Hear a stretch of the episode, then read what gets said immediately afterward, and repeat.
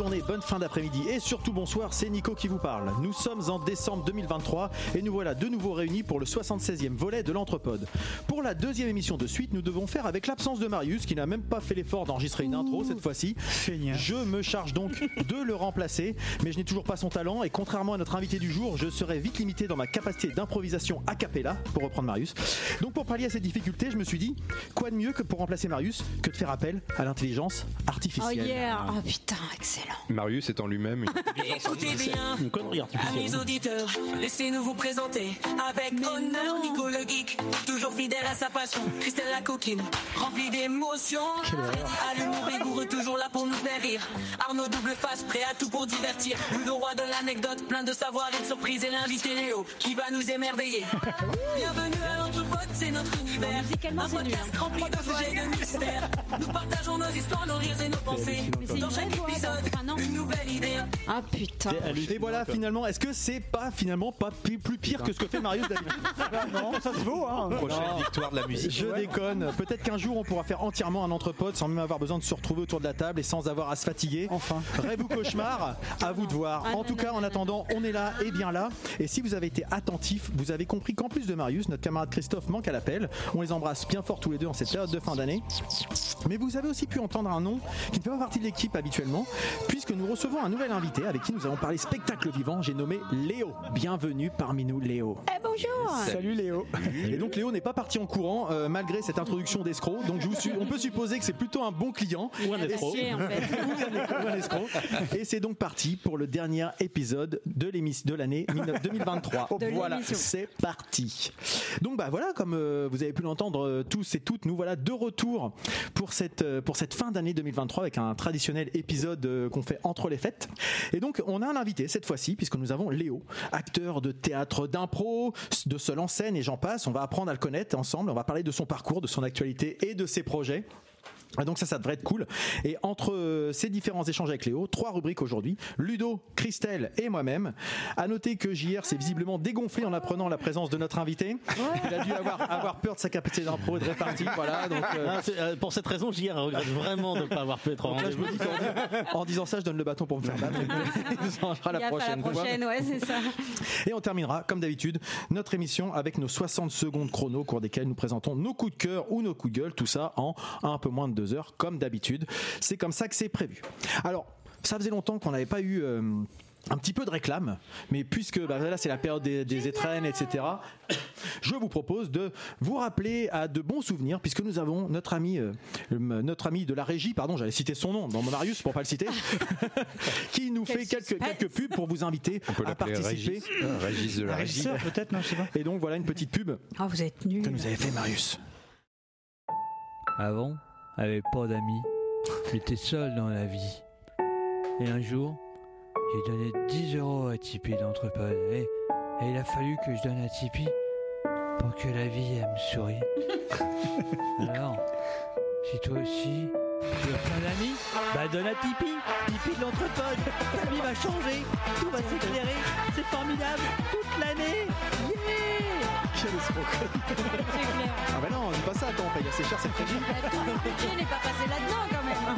Ah bah je sais pas ce qu'il en fait de l'argent. mais c'est effectivement, ça ressemble un petit peu à une escroquerie cette Ça a été histoire. enregistré aux Seychelles. ah, il fallait les moyens. Il y a que là-bas qu'il y a un studio qui nous permet d'avoir ça. Donc euh, Marius, il sait se donner les moyens pour faire pour faire bien les choses. J'ai vu Léo qui prenait des notes euh, d'impro là, parce que une leçon, il prend une Là, il prend- il véritable prend leçon. une leçon, bah, c'est-. Je pense que c'est impressionnant. Je pense, vu de l'extérieur, nous on est habitués maintenant, on, on baigne dedans. quoi, mais culture, de... c'est- Voilà. Et donc, bah, en parlant de temps de culture et de préparation et d'organisation, je vais céder la parole à ma perso- la personne qui est à ma droite, qui a l'air complètement absorbée par il est son. perdu. Il a dormi sur son stylo. Vous voyez, vous voyez- vous voyez pas, mais alors Ludo est- tient une forme olympique. olympique. Une photo, une photo, Un Ludo. peu défoncé Ah ouais. aujourd'hui. Et donc, bah, avant de te lancer, Je pense qu'il a pris un peu de un petit jingle pour te, pour te réveiller et te rappeler le nom de ta rubrique au cas où tu l'as oublié. Maintenant, la madeleine de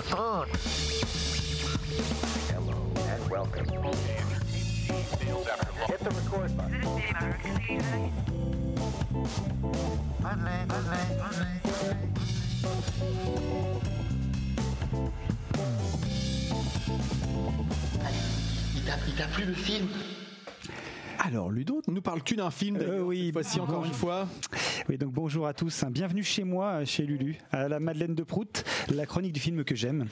Alors, comme vous le savez, et pour celles et ceux qui, les fous inconscients, ne le sauraient pas encore, le contenu de ma chronique est traditionnellement lié à l'invité.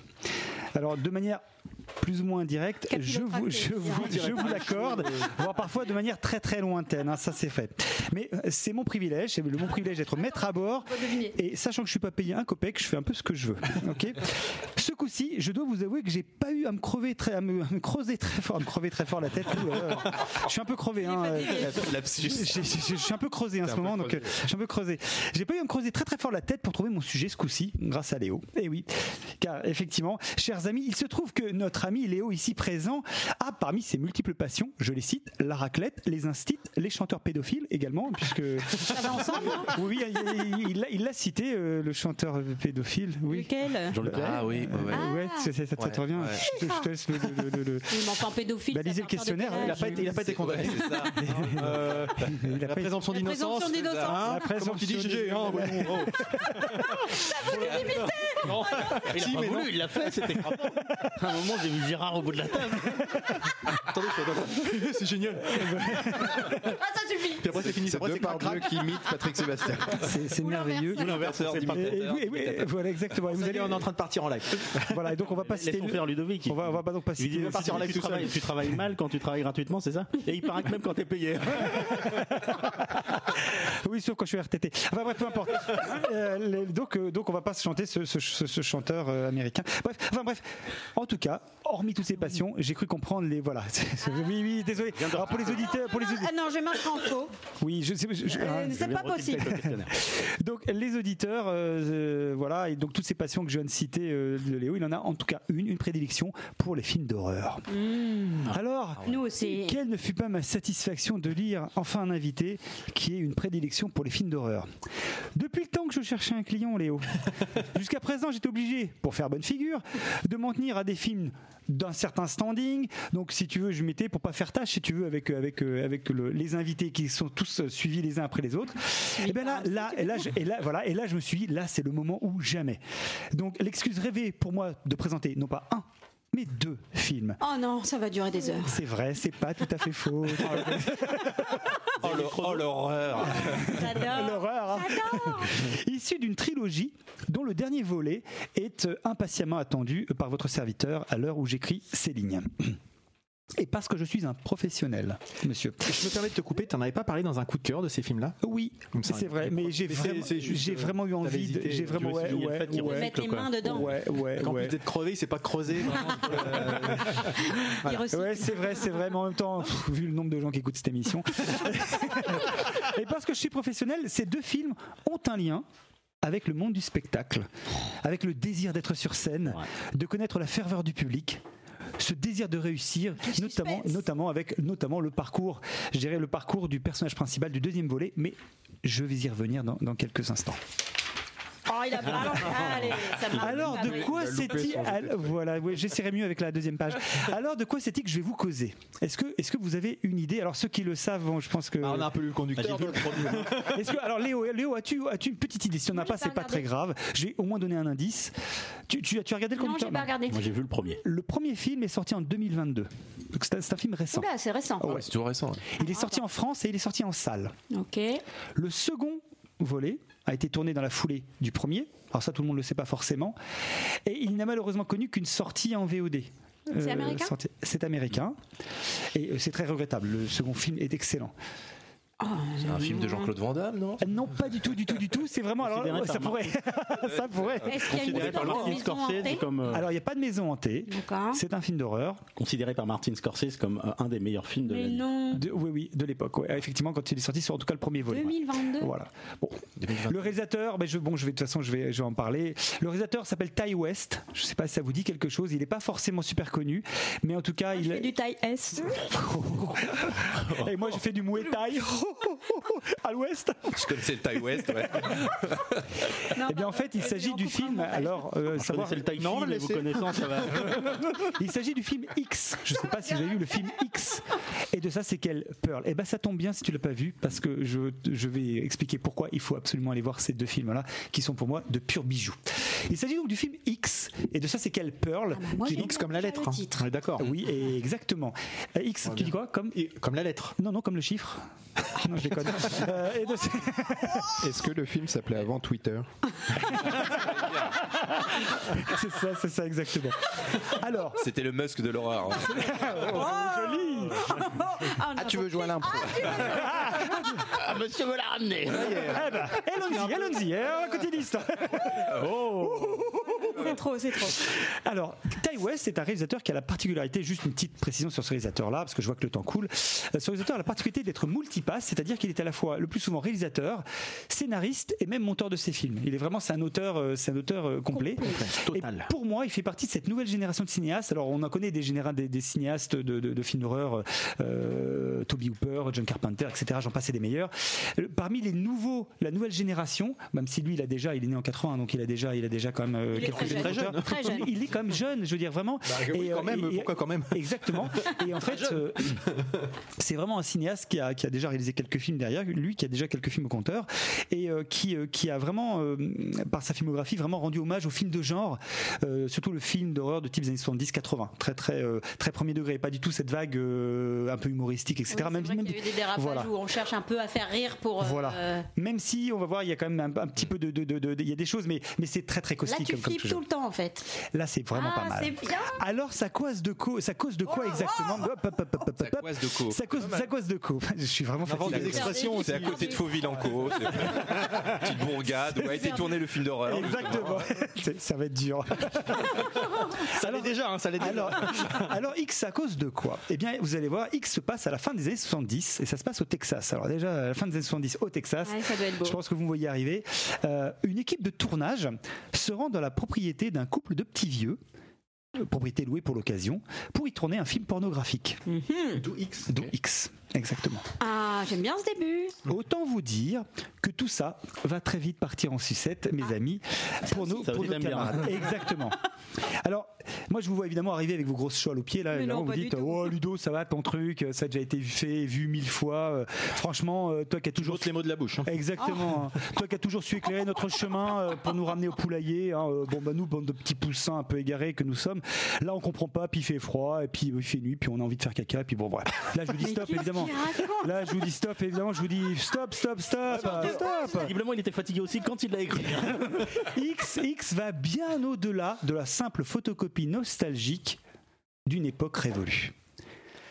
L'hommage et la référence à Massacre à la tronçonneuse, euh, à La colline à des yeux, euh, Le crocodile de la mort, tous ces films, entendu, ça, euh, alors de mort. Toby Hooper toujours, voilà, tous ces slashers des années 70-80, les Vendredis 13, etc. Oui, tout ça, toutes ces références, on les y trouve, on les On les y trouve, on les y trouve, on les y trouve. C'est bizarre, on les y trouve. La, la- la- Dans ma bouche, ça fait bizarre. on les y liaison, trouve. la liaison, la On, liaison. on les y trouve dedans. Sauf que, sauf que, Non, pas dedans. On dedans, les y trouve. c'est bizarre. hein. Parce qu'il y a et trouve dedans. Si on les trouve Tu dedans, peux pas on dire les deux. trouve. C'est si bizarre. C'est bizarre. Mélange d'anglais avec C'est très étonnant. Quoi qu'il en soit, tout ce que je vous dis, cet hommage et ces références sont en fait littéralement transcendés par la créativité de la mise en scène, par la photographie. du film, le montage, le scénario. Le film, et alors là pour le coup j'en ai un qui était avec moi dans la salle quand on y était, ne me démentira pas, j'espère, ça explose de sensualité, de sexualité, de gore généreux, de séquences croustifondantes comme on les aime, de vraiment de moments de, de, de flip, hein, vraiment de, de bien angoissantes, et puis de moments de gore euh, euh, bien craspec. Évidemment, il y a beaucoup de gore. hein. Oui, oui, clairement, clairement, clairement. On a quelques scènes qui sont bien flippantes. Moi, je- j'en ai une à l'esprit. Dans un lac Dans un lac. Je n'irai pas plus loin. Une nage dans un lac. Je n'irai pas plus loin. Juste. Bah, rien que ça, ça fait flipper Voilà. en fait. Exactement. Et la scène est, Ah, est de visu- manière- visuellement, visuellement, c'est juste magnifique. C'est sublimement éclairé. Et c'est franchement, cette scène-là, on s'accroche au fauteuil. et On est Donc là. ça, tu l'as vu en salle. Je l'ai vu en salle à l'Omnia. Donc c'était vraiment enfin, un vrai régal avec Arnaud. On a vu ça. Le film, euh, et en plus de ça, il y a aussi autre chose. C'est le, le- le- je- qu'est-ce que j'ai écrit? J'arrive même plus à me relire. Oui. et également. Il y avait écrit les i dedans. C'est un sketch. Alors, ce qui est- est- est- vraiment, je suis fatigué. Alors, le film, le film prend vraiment son temps pour s'installer. Alors, Un peu pourriez- comme toi. Un peu comme, toi, ouais, comme moi. Un peu comme moi. Moi, je prends mon temps pour me désinstaller. La différence. Le film prend son temps pour s'installer avec une montée en tension qui va crescendo. Euh, Jusqu'évidemment un massacre final où là, c'est festival à tous les étages. Mais vraiment, euh, je, je, je- le- le- quand je dis le film prend le temps de s'installer, on s'emmerde pas une seconde. Simplement, il y a une grosse attention portée au personnage, le tournage du film, euh, euh, le- le- le- le- toutes les interactions, et puis, et puis évidemment, euh, le, on va voir la relation qui va évoluer entre le couple de personnes âgées qui manifestement euh, voit débarquer cette bande de, de, de- de jeunes, euh, on va dire, Qui n'en li- veulent. libertaires en fait, Mhm. hein, euh, qui n'en veulent. On est vraiment dans cette, dans cette logique en plus du, du film pornographique des années 70, ce côté très justement Richard Allan en fait. Le, le film est dans Ah cette bah optique voilà, on c'est pour ça. Très, voilà, euh, très, très, très- que de béton, c'était que, de béton, à l'époque. c'est-à-dire très libéré, le, le- ils sont là et, et, 70. et- et voilà et, on- et on va Ils sont on- venus, ils sont tous là, voilà. et en fait- exactement. Et en fait, ce qui est intéressant, c'est de voir comment comment tout ça va déraper.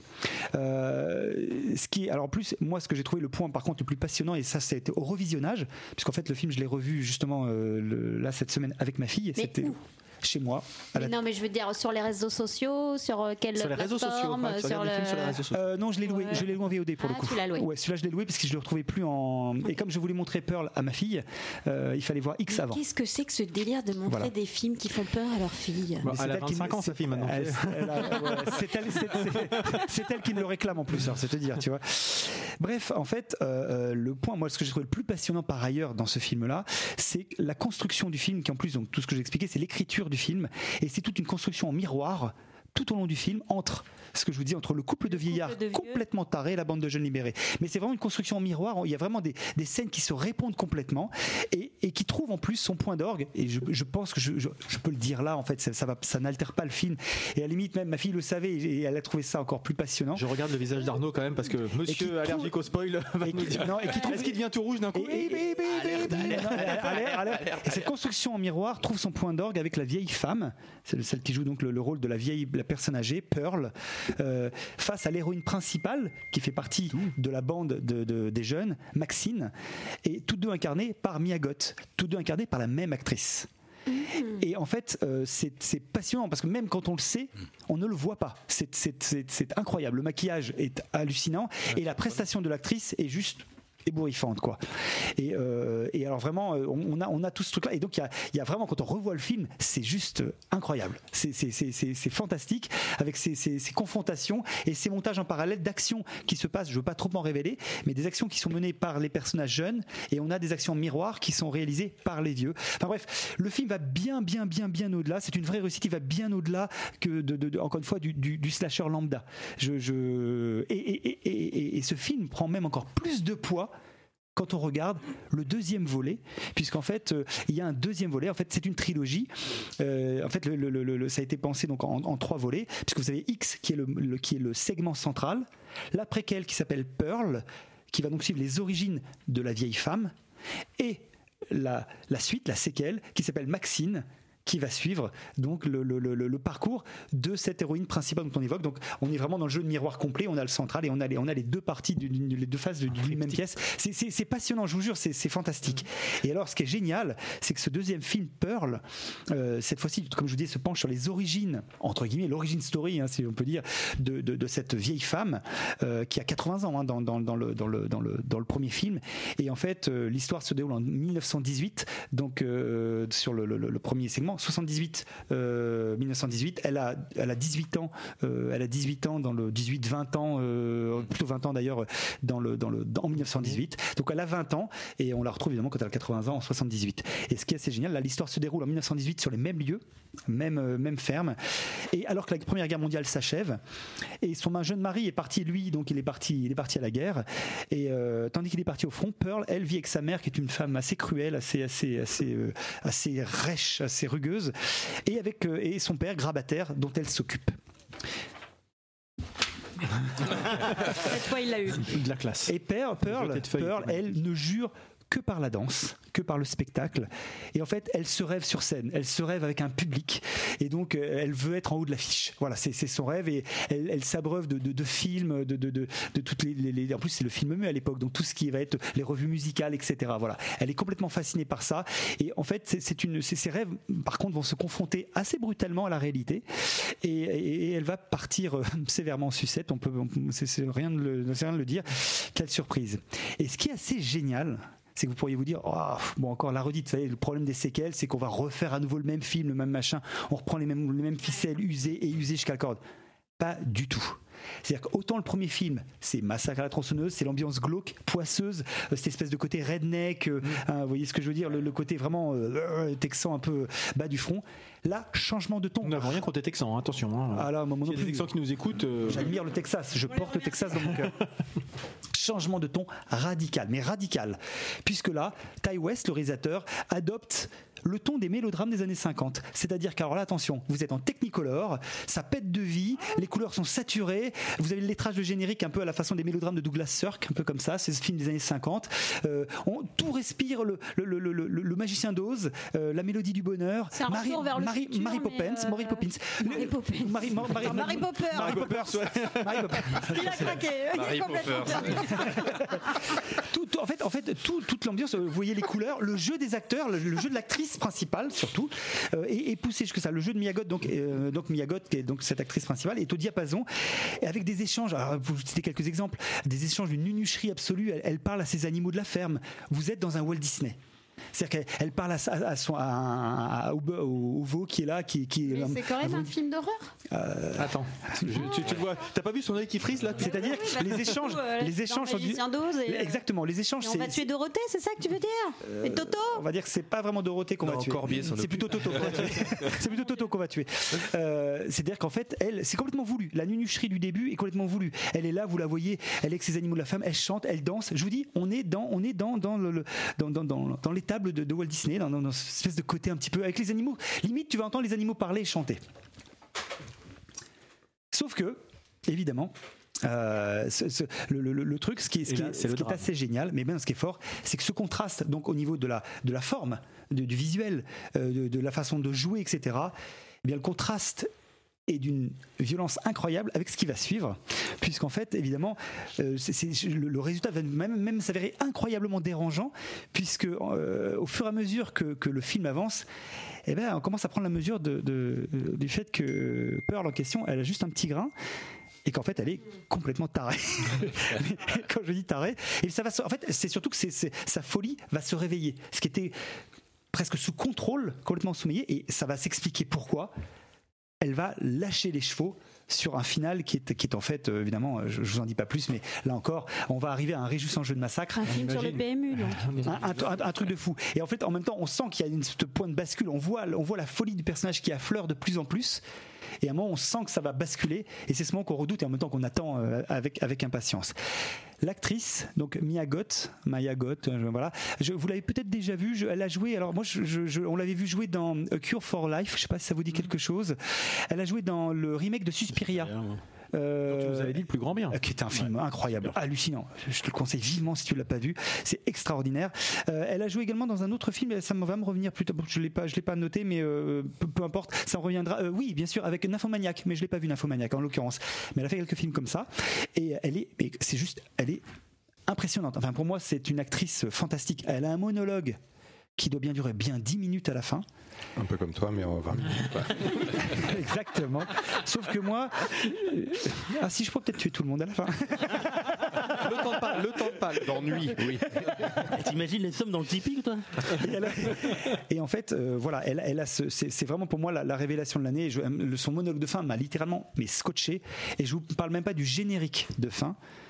Très simple, sur une idée juste, une, une simple idée, mais qui est. mais que je ne dirai dira absolument pas, il dira pas. Je le dirai pas. Non, je le dirai pas. Il, a, a Arnaud qui le mais qui est avec juste genre. non ok, je me dis juste ok c'est génial quoi le film ça, ça vient en point d'orgue et je dis ok c'est formidable Est-ce que tu sais s'il avait réfléchi aux trois films alors en même il, temps il avait commencé le premier film c'est au départ le film devait être un film un seul film et puis en fait euh, il avait commencé à développer euh, sur le scénario euh, ça devait- le deuxième film Pearl et la suite ne devait pas être un film en soi mais il avait commencé à écrire autour pour plutôt donner à Miyagot euh, tout un background. Ah, ouais. sur son personnage D'accord. qu'elle interprète comme Ouais. vieille au départ pour lui, pour lui expliquer le- comment les motivations de son personnage.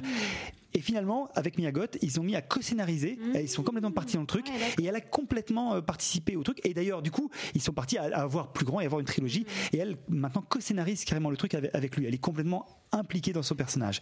Et là, et là, euh, effectivement, comme je vous disais, ce, ce- ce- ce deuxième film, donc très différent, euh, laisse du coup entrevoir, encore une fois, une structure vachement plus ambitieuse que le premier. Et ça donne encore plus de, de, de valeur, je dirais, au premier euh, qu'on aurait pu le penser prime abord. Et j'en finis justement avec ce troisième volet, puisqu'on parle du troisième volet, très très attendu pour 2024. Euh, il aurait dû sortir normalement. euh, là, le- le- tout le monde est un peu au taquet. euh, il est vraiment, il est en post-production actuellement. Et là, il va être centré cette fois donc sur Maxine, qui est le personnage principal, comme je vous ai dit, du premier film. Il va être toujours incarné par Miyagot et il va se dérouler cette fois-ci après les événements de X, dans les années 80, dans le milieu du cinéma à Los Angeles. Alors, je sais pas si c'est le milieu du cinéma pornographique ou pas, mais il y a j'ai vu quelques premières photos. Ça, on, va, on va voir, mais on n'en sait pas plus en fait. Il n'y a rien qu'à filtrer, si ce n'est un tout petit teaser. C'est Maxime Et avec alors- 2X. hein. Oui, Max- 3X. 3X, ouais. Voilà, donc ça laisse penser Ça laisse un petit avec un X euh, central. Un petit, un petit central, voilà. doute subsiste C'est vrai, quand Et, tu euh, écris des trucs comme ça, voilà. on voit que le X il est pas quoi. Exactement, surtout que le film est vraiment basé en plus là-dessus, cette- cette- c'est vraiment Eros Thanatos, hein, euh, tout, tout- tout du long, tout, tout du long. Et, euh, et, euh, comment dirais-je, donc le, le- le- le petit teaser qui a filtré, il n'y a pas de photo et tout simplement, c'est sur fond de musique. Alors vraiment années 80 à blinde avec euh, Synthwave, etc. Ah, cool. Et ça se retourne et au lieu du Hollywood, vous avez, vous avez le Maxine qui apparaît à la place de- du Hollywood euh, sur la colline. Quoi. Vous dire que j'attends ce prochain volet avec impatience relève de l'euphémisme. Bref, si vous voulez une proposition un peu fraîche, un peu différente, parfois des, des- un peu des photocopies qu'on peut avoir l'habitude de voir sur des choses Oui. qui ont été des, des mythes un peu fondateurs du cinéma d'horreur, vous faire plaisir, seul ou entre amis, euh, je vous recommande plus que vivement ces deux films, hautement recommandables pour qui aime le genre. Voilà, Léo, si vraiment tu les as pas vus, je te les conseille Encore. vivement. mais, euh, ouais, ouais, j'ai hâte. Il y, a- il y en a un qui est en VOD, l'autre qui est visible sur Canal, euh, mais sinon les deux sont en VOD euh, aujourd'hui. Ah. J'ai un grand regret, un grand regret, et je finis là-dessus. Un grand regret, c'est que le studio, le- le- le- la boîte de prod qui s'appelle A24, qui est un petit peu la boîte qui a produit beaucoup de films, ce qu'ils appellent aujourd'hui ces dernières années l'elevated horror, un peu. le- voilà, c'est tous les films d'Ari Aster, Midsommar, Hérédité, etc. C'est un peu dommage, et c'est eux qui ont fait le choix de ne pas le sortir en cinéma, en salle, ce deuxième film, parce qu'ils considéraient que ça faisait, ça allait pas faire assez de thunes, machin, etc. C'est vraiment regrettable vu les qualités plastiques du film. Et j'en termine et je m'arrête là. Vraiment, je vous le conseille. Tu me regardes en disant qualité plastique. Merci. Je sais pas comment le prendre, hein, mais.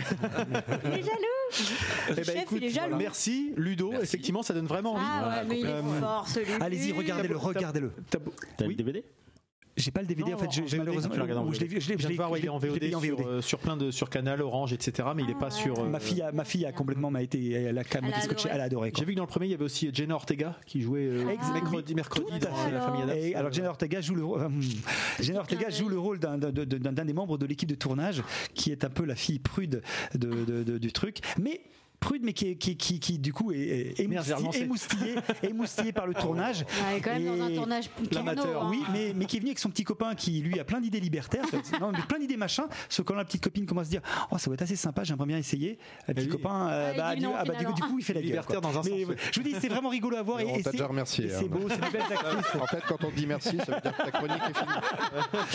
Mais Il est sympa, lui, rabat-joie. Ah là là.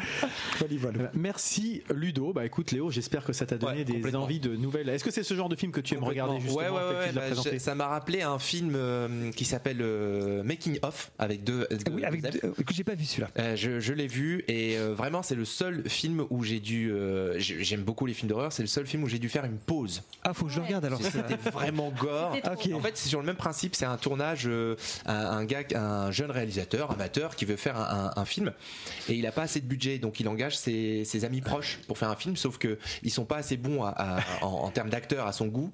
Donc il leur dit non, non, c'est vraiment comme ça qu'il faut faire. Et il se met à les zigouiller. ok. et c'est vraiment gore. euh, voilà, je spoil pas la fin. Ok, eh ben je, c'est noté making of. Ok, c'est noté, je prends. Voilà, échange de bons procédés. Eh ben, bien sûr. C'est comme ça que ça marche ici. C'est l'esprit de l'entrepode. Eh ben, Léo, ça va être à ton tour de passer à la casserole. Yes. Nous allons voir avec toi, mais d'abord. Ah non, d'abord nous avons un petit message répondeur. Ça faisait longtemps. Ça faisait longtemps. Ça faisait longtemps. Arnaud Je sais pas pourquoi il t'a regardé. Oh non, j'ai peur. Oui, non, euh, c'est moi. Et bon, ben, ça y est, j'ai enlevé du gnouf. Euh, 15 mois, c'est long. euh, surtout 15 mois sans toucher personne. Euh, par contre, euh, Gros Gérard est pas inquiété. Il y en a qui même qui déforment. Et euh, vraiment deux lois de mesure. Euh, bah, moi aussi, j'ai une pétition. Euh, Monique Olivier, Guy Jean et euh, Jonathan Naval. Bah quoi, euh, très bon acteur. Euh, C'est pas faux. je chialer au Newf Euh, pour rigoler. Euh, bon là, je suis revenu chez Tata. Euh, je l'aime bien, hein, mais est vieille maintenant. hein. A toujours été vieille, remarque. Euh, c'est qui l'invité là? C'est euh, c'est un comique? Et moi aussi je suis drôle. Euh, melon et melèche mange la cassoulet. Melon mange les haricots et melèche la saucisse. et oui, bon, Il c'est rit à ses propres conneries, mais c'est pas possible. Bon, allez, je vais voir la vieille tata. Euh, pas compris la blague, je, je vais lui expliquer. Bon, bah voilà, ça faisait longtemps qu'on avait pris un message répondeur de notre euh, auditeur. euh, Pour contextualiser, on, c'est- on ne connaît pas cette On personne. ne connaît pas. Il nous envoie régulièrement des messages sur le répondeur de Mais je crois que je connais cette personne. On sait pas qui Visiblement, c'est. il a trouvé des- une amitié chez nous. hein, quelque chose qui- Comme quoi, le milieu des comiques est un petit milieu. parce que je- Très connu. On s'échange les blagues. Eh ben écoute, ça va être à ton tour de nous faire rire. Ah, mais d'abord un petit jingle.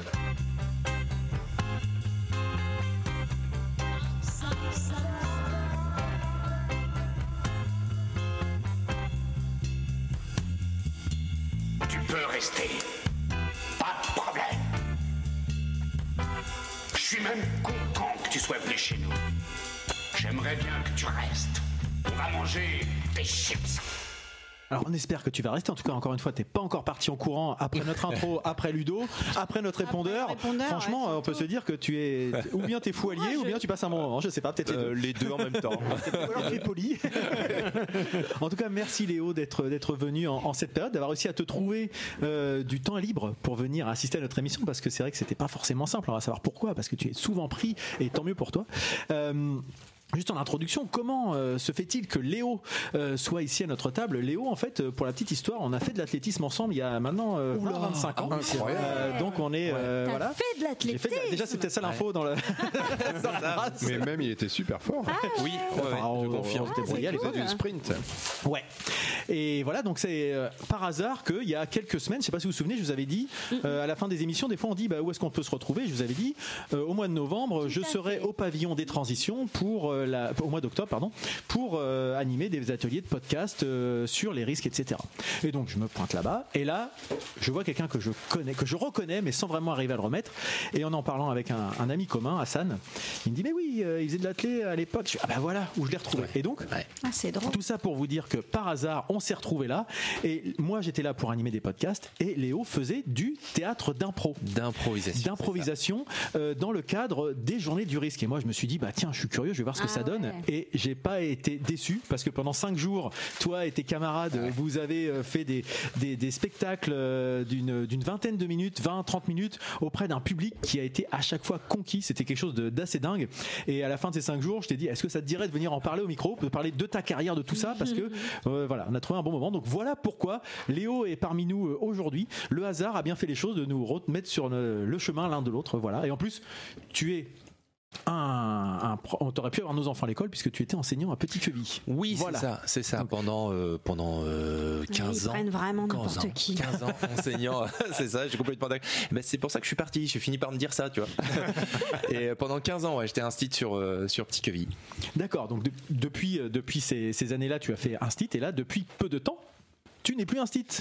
Oui, puisque j'ai euh, cette année, depuis septembre, là, j'ai pris une dispo pour me lancer euh, corps et âme dans les euh, dans, dans, dans les spectacles, le one, une pièce de théâtre, enfin différentes activités autour du théâtre, quoi. Vive de ta passion de saltimbanque, pourrait-on dire. C'est ça, c'est ça. Troubadour.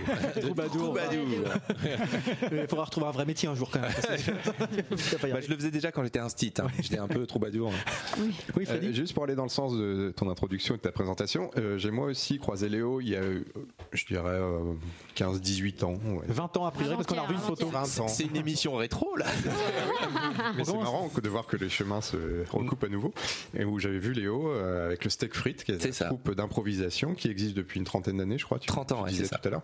Donc on s'est vu, on s'est croisé il y a une vingtaine d'années où euh, bah, c'était toujours des bons moments d'aller voir le- le- les matchs d'impro du Steak Frites, euh, notamment avec notre ami commun Geoffrey qui faisait partie de la troupe à l'époque. Et je crois que c'est comme ça qu'on était arrivé par ce biais à voir les spectacles.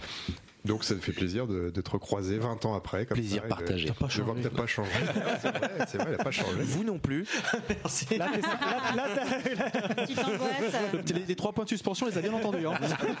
D'autant qu'il m'a pas reconnu quand il est arrivé. Et donc oui, c'est vrai, on parle là, on, on, dé- on dé- on déballe un peu des, des- des- des mots comme ça que peut-être nos auditeurs ne, ne connaissent pas, ne serait-ce que déjà théâtre d'impro. Est-ce que c'est clair pour tout le monde?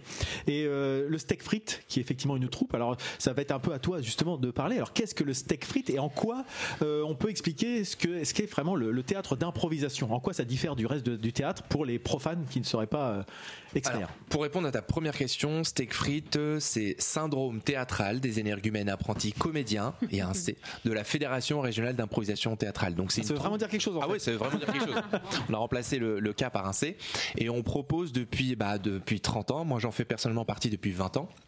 On propose des, des, des spectacles autour de l'improvisation, des spectacles improvisés. Euh, alors ça a commencé par les matchs d'improvisation. Les matchs d'improvisation, ça vient du Québec. C'est en avec fait- la gifle, non C'est ces trucs alors, qui viennent la de temps en gifle, temps. en- voilà, c'est une autre, euh, c'est une autre troupe euh, qui est issue, euh, qui vient de Louviers, D'accord. euh, la gifle. Et euh, les matchs d'improvisation, ça se déroule dans une patinoire. Euh, en fait, c'est sur le principe du, du hockey. On s'est rendu compte que les, les- les gens euh, ne venaient plus du tout au, théâ- euh, au théâtre au Québec et euh, allaient plutôt voir des matchs de hockey. Donc du coup, ils se sont dit, Robert Gravel, pour le citer, s'est dit pourquoi pas euh, Remettre le théâtre dans le. c'est ça, ramener le, le principe du match de hockey, mais au théâtre. Donc ils ont installé la patinoire, on a juste le, le rebord, ils ont enlevé la glace. Et euh, on a Dommage, ça aurait six- été beaucoup plus drôle. six comédiens. Il y a beaucoup de chutes dans les spectacles justement. Euh, il y avait six comédiens de part et d'autre avec un coach. Et il y a un arbitre avec des assistants arbitres qui proposent des thèmes aux improvisateurs. Euh, chaque, impro- chaque équipe fait euh, ce qu'on appelle un caucus, c'est une concertation de 20 secondes pour 20 et secondes. 20 secondes, donc à 6, ça va très très vite, plus Ah, le coach. c'est. Et euh, il y a un leader qui vient de, de, de part et d'autre de chaque équipe qui rentre dans la patoche, la patinoire, on appelle la patoche, et qui débute une improvisation. Donc Non, là, Entre- ça suffit. Là, Ça, Là, on peut pas tout cautionner. ah, ça c'est un autre cabaret. Déjà, la première fois, c'était un peu lourd. Et à partir de là, bah, il y a un décompte qui est fait avec le public et au bout de 3 secondes ou 5 secondes, on commence l'improvisation et le but c'est de réaliser une, euh, histoire en live devant les gens qui dure 3, 4, 5 minutes, ça dépend de la, volonté de l'arbitre. Et à la fin de chaque improvisation, le public a des cartons de vote et il vote pour l'équipe qui, selon lui, a le mieux improvisé. D'accord. Ça, Il y c'est a des quelque- contrats. Voilà. Oui, c'est l'arbitre qui décide. Euh, ça peut être par exemple, euh, vous allez faire la prochaine improvisation en rimé. Ouais. en chanté, euh, accompagnement musical, ça peut être aussi du podcast. On fait, euh, bah, on, on- on lance un, un extrait euh, vidéo et on a, on donne des, on coupe le son, on donne des micros aux improvisateurs et ils doivent faire les doublages, paroles, bruitages et tout, tout, tout, tout, tout. Et comment vous faites pour coordonner euh, Comment ça se coordonne tout ça? Enfin, ça se coordonne pas ou ça se fait au fil du, au fil de. L'écoute, c'est l'écoute. Alors l'écoute, euh, on, Pour on- garder on- une ligne? En fait, même si s'il y a un, un- c'est le principe d'un match d'improvisation, on a on a pour habitude de dire qu'on joue jamais contre, mais avec l'autre. D'accord. Donc on est deux équipes séparées. oui. Mais voilà, et ce qu'on appelle le yes and, euh, traduit oui et, c'est-à-dire qu'on euh, on accepte l'idée. oh, c'est génial. on accepte. Ah, J'ai tenté une imitation d'imitation, d'imitation d'imitation. C'était mieux que la mienne. Donc on accepte l'idée de l'autre et on construit euh, sur son idée. Donc euh, et l'autre fait la même chose, qui fait qu'on arrive à une histoire commune. Même si à la base on a un caucus différent. Donc Ah, euh, c'est euh, et les autres euh, comédiens peuvent faire des passages pour alimenter l'improvisation s'il y a besoin de décors, d'appels, euh, je sais pas un coup de téléphone à quelqu'un d'autre, etc. Euh, Tout le monde participe quoi. Est-ce que les six sont toujours sur scène? Non. Non, non, on a les leaders qui eux sont sur scène, un de chaque, euh, les premiers qui commencent l'improvisation, et après les autres peuvent faire des passages, soit ils restent, soit C'est ils un s'en vont. relais ou enfin il y en a un qui sort, il y en a un qui rentre. Alors, euh, généralement, ça dépend des improvisations. Généralement, le leader reste sur scène jusqu'à la fin. Donc pour euh, conclure l'histoire Hmm. qu'il a, qu'il a débuté. Et, et, euh, on peut dire aussi qu'à Rouen, euh, on a une histoire riche avec euh, l'impro. Moi, je me souviens bah, il y a une vingtaine d'années déjà, avec euh, des gens comme François Néel, euh, Yann Berthelot, Pascal Meloul, qui avaient une autre euh, compagnie, mais, mais qui faisaient ça aussi très régulièrement. Yann Berthelot, excuse-moi, je te coupe. Yann Berthelot qui m'a formé à l'improvisation. Ah, Alors, grande que- école. Ouais, un bon prof. Très bien, oui, oui, très très beau. Et c'est intéressant ce que tu es en train de dire parce que justement ça me fait rebondir sur quelque chose. Il y a Là, quand on dit comme ça, on parle improvisation, ça, ça, ça sous-entend euh, une capacité intrinsèque de pouvoir à- à- à- à improviser. Certains sont capables ou pas, mais je- si tu dis formation, est-ce que moi ma question aussi, c'est est-ce qu'il y a des répètes, des entraînements Parce que pour avoir ces automatismes, à un moment, je pense qu'il faut aussi savoir connaître peut-être comment fonctionnent les autres. Enfin, je sais pas si suis Justement, tu l'as dit, nos répétitions, c'est c'est ce qu'on appelle nous les entraînements. Hmm.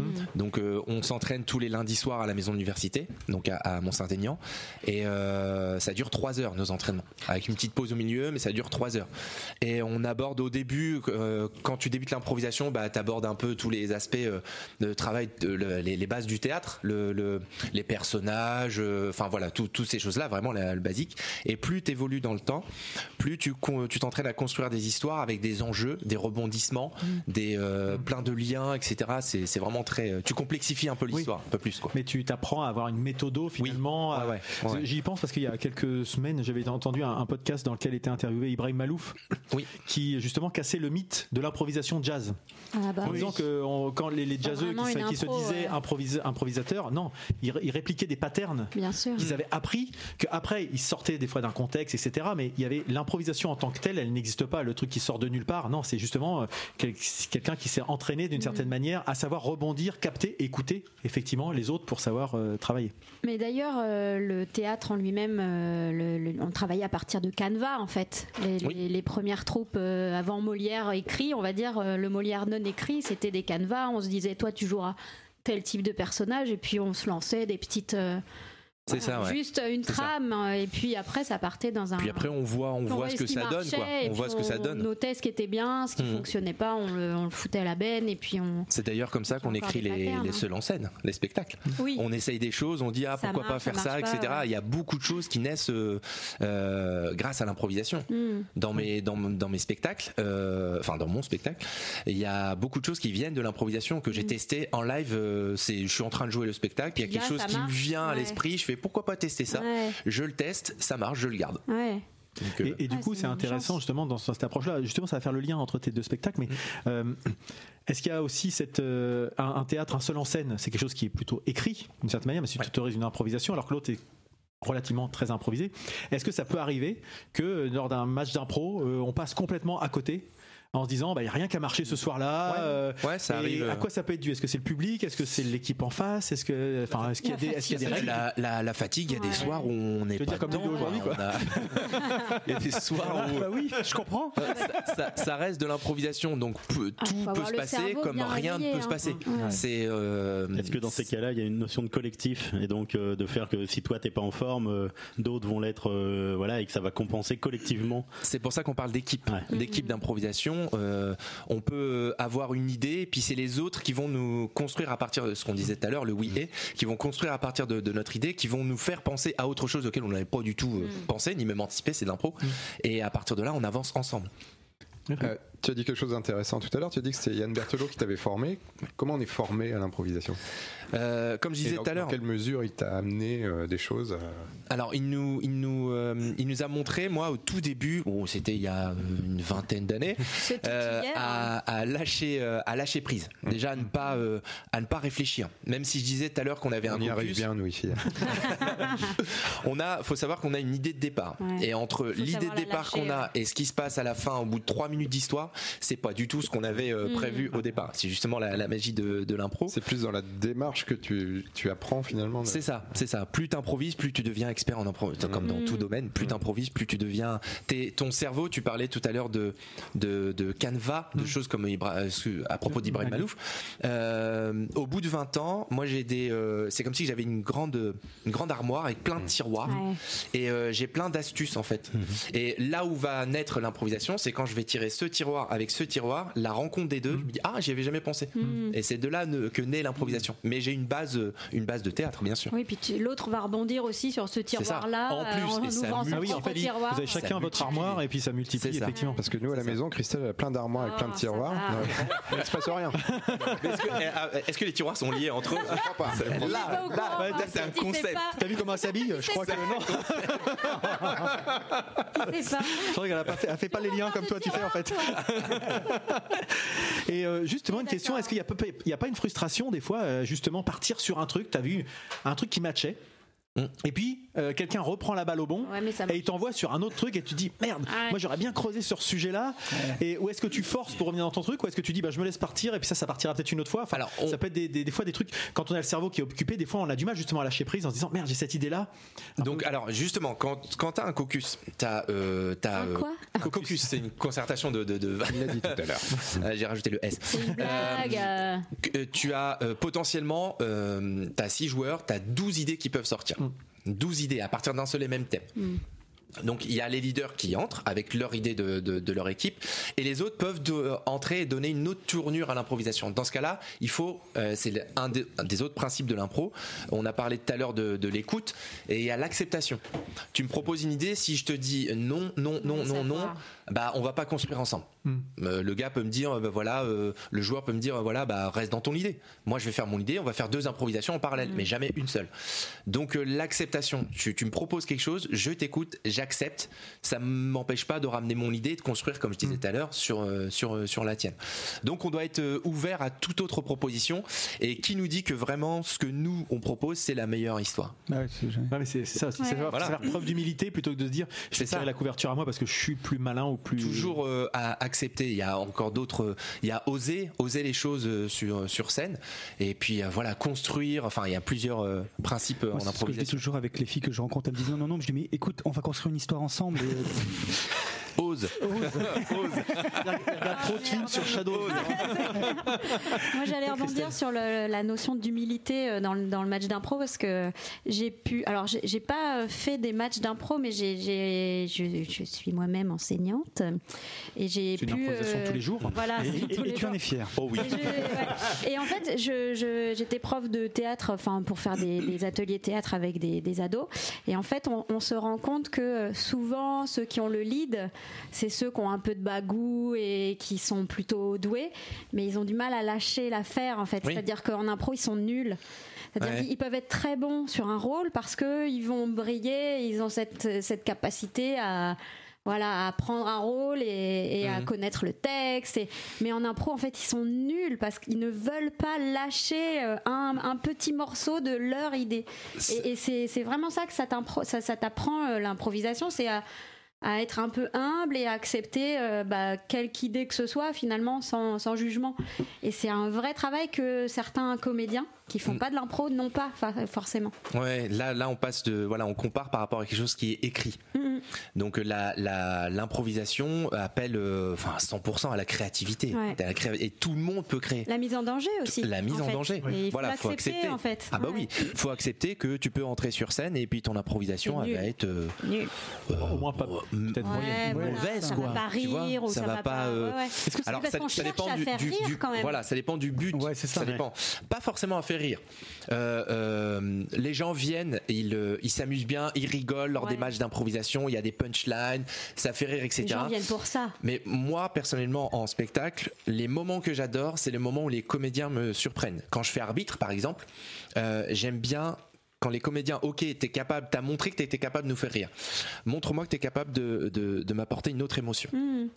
Et là, quand il y a une improvisation où c'est le silence, Ouais. et ça pour moi c'est kiffant, c'est jouissif, Mm. pendant trois minutes c'est le silence, et à la fin, T'as un petit moment de suspension et t'as les applaudissements du public, tu te dis ok, là tu viens Ouais. d'apporter une chose. impro où il y a une grosse émotion quoi. Ah oui, c'est intéressant parce que c'est pas unidimensionnel l'improvisation. Enfin, j'avais toujours l'image, l'image du match C'est d'improvisation vrai qu'on a cette image-là. euh, comique. En fait, non, c'est-à-dire pas forcément. C'est Pas intéressant. forcément, pas forcément. Il y a différents, euh, différents aspects, quoi.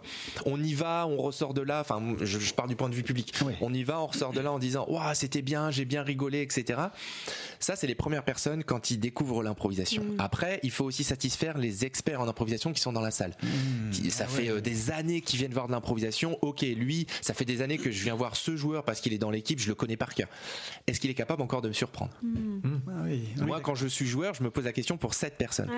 Ça fait 10 ans qu'elle voit des matchs d'impro. Ouais. Euh, Est-ce que je suis encore capable de la surprendre? Et quand je me dis ça, bah, je sors de ma zone de confort.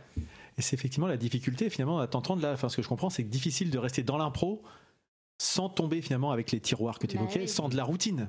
Oui, avec le côté, mécanique, quoi. je- Ouais. j'utilise toujours les mêmes ça, ficelles ça. parce que je sais que ça marche. Et du coup, à tel titre, même si ça reste de l'impro, ça reste peut-être pas tout à fait l'âme du départ. Arnaud? Tu- Tu parlais de, de, de, de fois où tu es dans la position d'arbitre. Ça consiste en quoi finalement le rôle de l'arbitre sur l'impro, à part fixer les contraintes de départ? Euh, donner les thèmes. Donner les thèmes, tu, moi je prépare les thèmes chez moi à l'avance, ou bien parfois euh, quand j'ai la flemme, euh, je demande au public, euh, je demande au public, voilà un thème. On a encore d'autres d'autres fais formes de, chier, de spectacles. bah euh, nous, parfois quand j'entends les thèmes du public, tu, tu préfères les premiers. J'aurais dû, J'aurais dû préparer. J'aurais dû préparer. Mais c'est ça justement qui est, qui est, qui est classe, c'est que vraiment on rentre dans l'impro pur quoi. Et donc l'arbitre aussi il est garant du bon, euh, bon déroulement, bon fonctionnement du, du, du spectacle, du, du match. C'est-à-dire qu'il y a, euh, comme on disait tout à l'heure, il y a euh, des contraintes qui sont données aux joueurs. Il y a aussi des fautes qui sont sifflées aux joueurs. Exemple, un, un joueur qui refuse, qui refuse, qui refuse Ah, on tout le peut temps. le sortir. On peut le, alors Ah, on le sort pas, ça c'est en cas de, de- c'est Qu'est-ce que tu extrême, veux dire on le il refuse. C'est-à-dire Il refuse l'idée de, pas. le- il n'accepte pas, il refuse l'idée de l'autre. Il est, par exemple, euh, il est rude. Euh, je vous donne un exemple. Il y a un joueur qui entre sur scène, qui est en train de poser son décor. L'autre leader entre à côté de lui, et euh, le, deuxième leader arrive et euh, casse tout ce qu'il a construit. Mm. Il n'a pas respecté son, son moment de, Par exemple, t'es de dans une construction. voiture. D'accord. Voilà. Et l'autre arrive. T'arrives et c'est un scooter. Et voilà, c'est Et complètement. Mais non, écoute, Ah, écoute ce que j'ai, ouais. que j'ai. Donc on siffle une faute de rudesse. Et donc il y a des gestes vraiment, rude. euh, ouais, c'est de la, de la rudesse. Ouais. Et on a un casou pour siffler euh, la faute. Et au bout de trois fautes cumulées par une, une, une équipe, on donne un point à l'équipe adverse. Ok. Donc, euh. Euh, J'ai une petite anecdote, moi, qui rejoint un petit peu ce que tu disais sur les thématiques et tout ça. Avec Nico, notamment, on, on était des habitués de la grosse émission sur euh, comédie, il y a une vingtaine d'années, toujours. Et, euh, Avec une certaine personne qui maintenant euh, est plus trop l'odeur de saint Exact, mais c'était pas l'impro. L'impro, elle était de Philippe Lelièvre Philippe et. Benjamin Ouais, J'en ai une que j'ai tout le temps en tête. hein. Mais moi aussi, figure-toi. C'est le Renault. Oui. Tout le temps. Et nous, on était dans le public et euh, Cad avec le micro, c'était présenté par Cad et Olivier. Et Cad venait glaner les, les thématiques comme ça. Et on était avec un ami commun. Je me souviens de cette anecdote. Il dit euh, T'as une, t'as une, année- une thématique? Il dit euh, Euh, J'ai des hémorroïdes. Donc Cad, tout de suite, il sent le truc merdeux. Ça va partir. ouais. Et il- au lieu d'accepter la thématique, il dit bah, Va te soigner, écoute. et il demande une autre thématique. à. Oui. Et du coup, il a quand même fait une chanson avec J'ai des grappes au cul. hein. C'était ça quand même. Mais bon, voilà, Ouais, c'était faut euh, c'était proposer des thèmes C'était c'était euh, du haut niveau de- Oui. de- d'improvisation. Ouais, étaient lièvre deux, et puis mais, euh, l'autre, ouais, ouais, ouais, hein. il était- Nous, au, au Steak Frites, on a cette, euh, on s'est fixé un peu cette règle, c'est jamais en dessous de la ceinture. D'accord. Ah, Jamais quand on Alors essaye de moi- construire. euh, non, non, ou bien c'est euh, c'est très subtil. Oui, mais Oui, évidemment. sûr. Alors que toi, Alors que C'est moi, très- non, pas du c'est tout, très- évidemment. C'est très subtil. Mais oui. Je- tu verras, tu verras. tu vas voir la subtilité. Où je vais te la mettre. Ah oui, c'était subtil. Attends, elle t'a pas dit qu'elle la mettrait au-dessus de la ceinture la preuve par l'exemple. Voilà. Ça me rappelle une histoire d'il y a 20 ans. Elle vient de salir 20 minutes d'entretien. Alors justement, effectivement, on est à 20 minutes. J'avais juste une dernière petite chose à dire avant de faire la pause et puis qu'on parle après sur ton autre partie de, de, de- de carrière, ce qui est à venir et puis ton spectacle. C'est justement par rapport à, à ce que tu as pu faire avec les, les enfants euh, quand Ah on s'est rencontrés il y a pas longtemps. J'aime phrase. il payé pas cette transition. Toi, comment tu comment tu t'es inspiré de Michael Jackson à ce point? Non, ça. Bah écoute, j'ai écouté les chroniques sur les films d'horreur. Euh, Euh, justement, quand- comment tu t'adresses à un public de, de primaire, justement avec tes trois, tes trois camarades pour parler d'un sujet, je sais pas si tu es expert en risques industriels et risques naturels, et d'arriver à improviser, qui plus est, avec un public de primaire. Alors, tu étais un stit, donc ça doit peut-être aider, mais tes camarades, je sais pas si c'est le cas, mais en tout cas, on a l'impression que vous aviez répété. L'improvisation ne se ressentait pas, en tout cas. Et faire rire avec Et faire- c'était à ouais. euh, déjà le sujet en soi. Donc en termes de préparation Euh, et de, de vécu au- à l'instant T, Bah, étant ancien instit, je sais comment euh, driver les enfants. Pour euh, pour euh, prendre les idées, la parole, etc. Je lève la main. Enfin bref, on a toute une- tous une technique pour pour driver les enfants. C'était nous, on partait de quelque chose que les enfants connaissaient, d'un lieu qu'ils connaissaient. Par exemple, toutes nos situations débutaient soit dans la cour de récréation, soit dans la classe. Donc à partir du moment où on part d'un lieu ou d'une situation qu'ils connaissent, bah potentiellement déjà on les accroche, on peut les accrocher. Et à partir de là, tu peux les faire euh, voyager. euh, tu peux ouvrir un placard, dans un placard il se passe plein de choses. Tu peux arriver plein euh, dans un autre univers, etc. Et les enfants ont une capacité d'imagination, un imaginaire Ah, beaucoup plus développé que nous les adultes. beaucoup moins de freins et de barrières. ouais. Voilà. Donc Et ça euh, vous crée, vous, c'est marrant. hein. Enfin, je- ça se voit en fait quand vous passez un bon moment. Tu me l'avais dit d'ailleurs après. Ce que Oui. nous on adore, c'est quand on est nous-mêmes surpris par ce qui se passe, quand ils Ouais. ont fait, j'ai pu improviser des poésies ou des choses de Mm, cet mm. ordre-là, Ah, les- etc. Et tu te les- dis, moi, moi, de la Fontaine. Ouais. Ah, Ah, Là, tu te retrouves là, c'est toi qui avais improvisé la fable de la fontaine. Ouais, je sais plus, tu te retrouves là, tu te dis, oh putain, si c'était moi, je, il y aura un gros moment de solitude, quoi. Et là, ça part. Et les gamins, ils sont à la fois eh, surpris parce que t'as repris le truc, t'as rebondi, ça part dans tous les sens. avec Et- la morale à l'histoire. hein. Exactement. Enfin, toi, c'est des trucs qu'on. Je trouve que ça a vraiment bien marché. En tout cas, c'est un exemple qu'il faut savoir s'adapter, comme tu disais, à son public. Toujours. On fait pas le même, Toujours, la même toujours, impro toujours. quand on est avec des enfants, avec des experts, avec des, des profanes, etc. Quoi. Toujours. Personnellement, euh, venant de, de, de l'impro, j'essaie toujours de m'intéresser à tout. Tout, tout, parce que potentiellement, je me dis, ça peut tomber en improvisation. Tes sources. ça peut tomber en improvisation. J'ai un exemple très précis. On avait fait une, euh, un match d'impro à, à Paris et euh, la, la catégorie, l'arbitre avait posé comme catégorie euh, tribute to. C'est un hommage à, à Kevin Costner. Donc on choisit, c'est des improvisations comparées, c'est-à-dire il y a une équipe qui passe et puis après c'est l'autre. Et il a dit, euh, bah, vous avez le choix entre euh, Robin des Bois et Bodyguard. L'autre équipe a eu Robin des Bois, donc ils ont joué. Et à un moment, je me retourne vers mon équipe, je fais, vous connaissez Bodyguard et personne n'avait Ah, vu Bodyguard. Vous étiez tous danse avec les loups. Grand, ouais. Wow. Grand moment de solitude. Ah, Donc j'ai passé mon temps à leur expliquer ce que c'était euh, le, le film en 20 secondes. Eh. Donc j'ai résumé le film en 20 secondes. Et j'ai talent que Ludo n'a pas. hein. Eh ben voilà ce que j'allais dire. Il faudrait peut-être que tu prennes en. Je. Alors j'ai vu le désarroi dans leurs yeux. Je fais bon, suivez-moi, écoutez-moi Eh ce oui, qu'on disait tout à l'heure. Écoutez-moi et acceptez. Je vais vous lancer des grosses perches, vous allez voir, et vous allez euh, pouvoir me suivre dans, dans l'histoire. Ce que je dis à Et ça l'a fait. Ah, Écoute-moi, je vais te lancer une grosse perche. Dans les tiroirs. on Bref. avait dit fin et subtil. Et bah justement, en parlant de fin et subtil, c'est le moment de te passer la parole, Christelle, avec un sujet bah, qui nécessite un jingle. Je me fais sucer la friandise. Je me fais briquer le casse-noisette.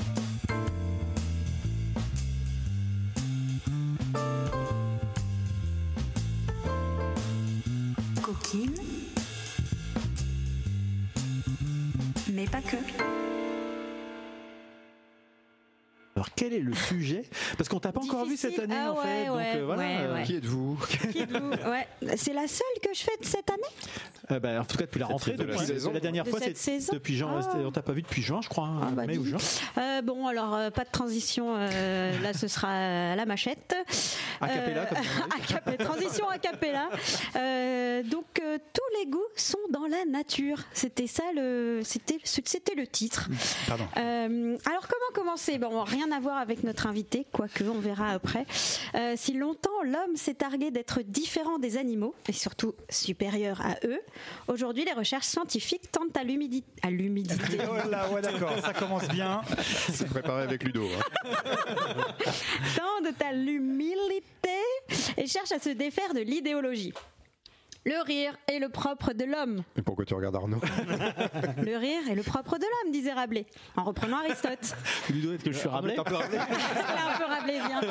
Eh ben, en fait, des scientifiques ont montré que cet adage était faux. Et est-ce que vous saviez, par exemple, que les rats savent rire? Les rats savent rire. Les rats rient. Les rats rient, c'est. Non, c'est ça. On dirait Ludo qui a fait une phrase. Saviez-vous aussi que Darwin chatouillait les chimpanzés aux os pour les faire tordre de rire? Ça, vous le savez. Ah Je sens que ça va être très compliqué cette chronique. Vas-y, vas-y, vas-y.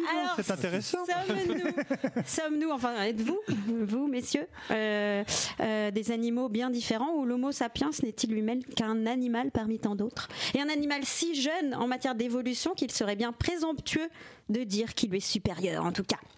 Bref, c'est ainsi que les deux scientifiques Marc Giraud, qui est naturaliste et spécialisé en zoologie, photo, et Annabelle Pongratz, qui est psychologue et sexologue formée en neurosciences, nous proposent un ouvrage captivant, vivifiant et très intelligent intitulé Bêtes de sexe, la diversité amoureuse des humains et des autres animaux aux euh, Ah, aujourd'hui c'est dur. Aux éditions de la Chaux et Nestlé sorti en octobre 2023. Eh, Eh, pas- on n'est pas à l'actu Là, vraiment. et donc, on, dans- dans- on apprend quasiment à toutes les pages sur la diversité euh, sexuelle des êtres vivants.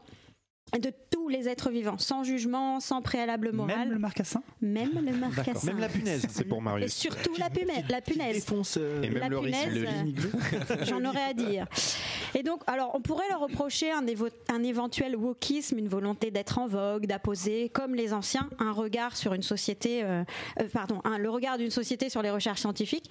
En fait, ils montrent une réelle, une réelle volonté de s'en tenir aux faits, rien qu'aux faits, de décrire, d'observer, d'analyser. Pardon, je te laisse prendre le livre. Donc je vais essayer de vous présenter quelques exemples de la richesse extraordinaire de la sexualité des humains et des autres animaux sous forme de questions. Parce que, Freddy, tu n'as pas le monopole du quiz. Des quiz, Alors, Freddy. puisqu'on nous dit que euh, l'homme est un animal parmi tant d'autres, est-ce que vous connaissez la presque unique singularité des hommes connus à ce jour par rapport aux animaux? Des hommes au sens être Ah, humain, au sens être humain, Oui, ou au sens plaisir être humain, être Ah, humain. c'est pas Donc, le rire. Que pour le plaisir Non. Et uniquement pour la reproduction Non. mais c'est- Non, peut être non. une- On parle, que- on parle de sexe. Ouais, ouais. Ils font l'amour les yeux dans les yeux. Par rapport Eh au- bah, par rapport aux. Eh ben, c'est pas, c'est pas totalement faux. C'est pas Ah, totalement est, faux. ah bah alors là, hein. Alors, je, je disais, c'est pas le rire, puisqu'on a vu que les rats rient, les chimpanzés rient. C'est pas l'utilisation de la couleur pour la séduction, parce que, et ça je vous le dirai plus tard, on voit que les animaux aussi utilisent la couleur. C'est pas l'homosexualité, parce que j'en ai déjà parlé aussi avec un autre livre qui s'appelait, un excellent livre que je reconseille aussi, qui s'appelait Sexus Animalus d'Emmanuel Puydebas, qui était lui-même aussi sous-titré Tous les goûts sont dans la nature, et qui évoquait par exemple, qui évoquait par exemple l'homosexualité masculine assumée chez le grand dauphin et les plus de 1000 espèces euh, présentant des comportements homosexuels. Alors, pas la danse, parce qu'il existe des parades chez les animaux, pas le chant, pas les froufrous. On reviendra justement à tout ce que nous Les partageons avec les animaux. Et non et je reviens à toi. La plus grande de nos singularités, la plus grande de nos singularités, après avoir fait l'amour. non, c'est la bipédie. Et je ne parle pas de la sexualité de notre ami JR ou de certains poditeurs, euh, podi Clin d'œil, euh, on voit ça, pas c'est qui- très, on visuel. qui c'est- On sait pas qui c'est. On hein. sait pas qui Donc, c'est. Non, c'est la- Moi, je pense que c'est Arnaud. Ah, mais- Donc en effet, le fait que l'homme et la femme se déplacent uniquement sur les deux pattes arrière a eu des répercussions sur la, la place et la taille de leurs organes génitaux, mais ainsi sur leur manière de s'accoupler. Moi, j'ai déjà cassé des petites pattes arrière. Subtil et fin, on avait dit. Ça, c'est le côté foot qui revient. ça. Ah, J3S. Dédicace. Bon alors, à l'intérieur du corps, Ah, je vais pas y arriver. Je vais te regarder mon Je Ludo. Je suis avec Ah, toi, je putain. t'écoute, je suis tout oui. Donc la bipédie fait que à l'intérieur du corps, l'utérus est au-dessus du vagin, contrairement aux quadrupèdes chez qui les organes sont plutôt alignés horizontalement. Je fais des gestes avec les mains, pardon. Au-dessous, le périnée, une sorte de hamac qui retient les organes et qui a entraîné un changement de direction et un allongement du vagin et par coévolution, un allongement du pénis. Eh oui, Ouais. messieurs, c'est grâce à nous, les gars. Je suis pas encore arrivé à ce stade. Merde. C'est l'évolution. cherchais à faire un- Darwin pas encore passé par moi. Ah. Ah. Et donc c'est grâce à cette géographie génitale que la position amoureuse ne s'est plus naturellement faite en levrette. Enfin bon, ça dépend des fois. euh, chez les quadrupèdes, mais on a découvert de nombreuses poti- po- euh, potentialités, comme le missionnaire, plus propices aux échanges du regard et aux échanges affectifs, qui est la position propre de l'être humain. Enfin, Mais propre, il n'y a pas les que bonobos vous qui font voulez, ça hein. aussi? Eh bien justement, les bonobos sont comme pas, nous, ils sont aussi dotés de bipédie et eux aussi pratiquent la levrette, le missionnaire et toutes sor- sortes d'acrobaties amoureuses, bien plus que nous d'ailleurs. Ils peuvent euh, niquer en étant suspendus, euh, la tête en bas. Ah oui. Ah ouais, quand même. Donc voilà. Donc finalement, voilà, notre seule différence n'en est pas une euh, finalement, puisque les bonobos nous rejoignent. Alors en matière de drague, un exemple justement de ce qui nous rapproche. Nous, les humains, nous nous parfumons, nous nous maquillons, nous mettons nos plus beaux vêtements pour aller à des rendez-vous. Bah, tu viens pas au rendez-vous, euh, on ne voit plus au rendez-vous. pour séduire personne de veut choper ce soir. C'est son, c'est son plus beau vêtement, c'est ça le drame. Suivez sur mon 32 là. hein. Ah merde. Divisé par combien Et donc, pour séduire, euh, on va voir qu'en fait, euh, ce livre, euh, il le dit sur plein de pages, on n'arrive pas à la, à la cheville de- de- des animaux en matière de séduction réfléchie et- et efficace. Alors, petite question. Petit, justement, sur la question du parfum, quel est le rapport entre le parfum Obsession de Calvin Klein, je ne sais pas si vous connaissez. Moi, c'est un- ça m'a ça m'a marqué parce que c'est un parfum que je connaissais. Et donc, le rapport entre Obsession de Calvin Klein et les jaguars d'Amérique du Sud. C'est leurs Problème phéromones. d'hormones? C'est les phéromones qu'ils ont injectés dans le parfum de Calvin Klein? Eh ben en fait, on n'est pas loin de ça parce que des biologistes ont expérimenté un comportement étrange des jaguars et se sont en effet rendus compte d'une grande sensibilité des félins pour ce parfum.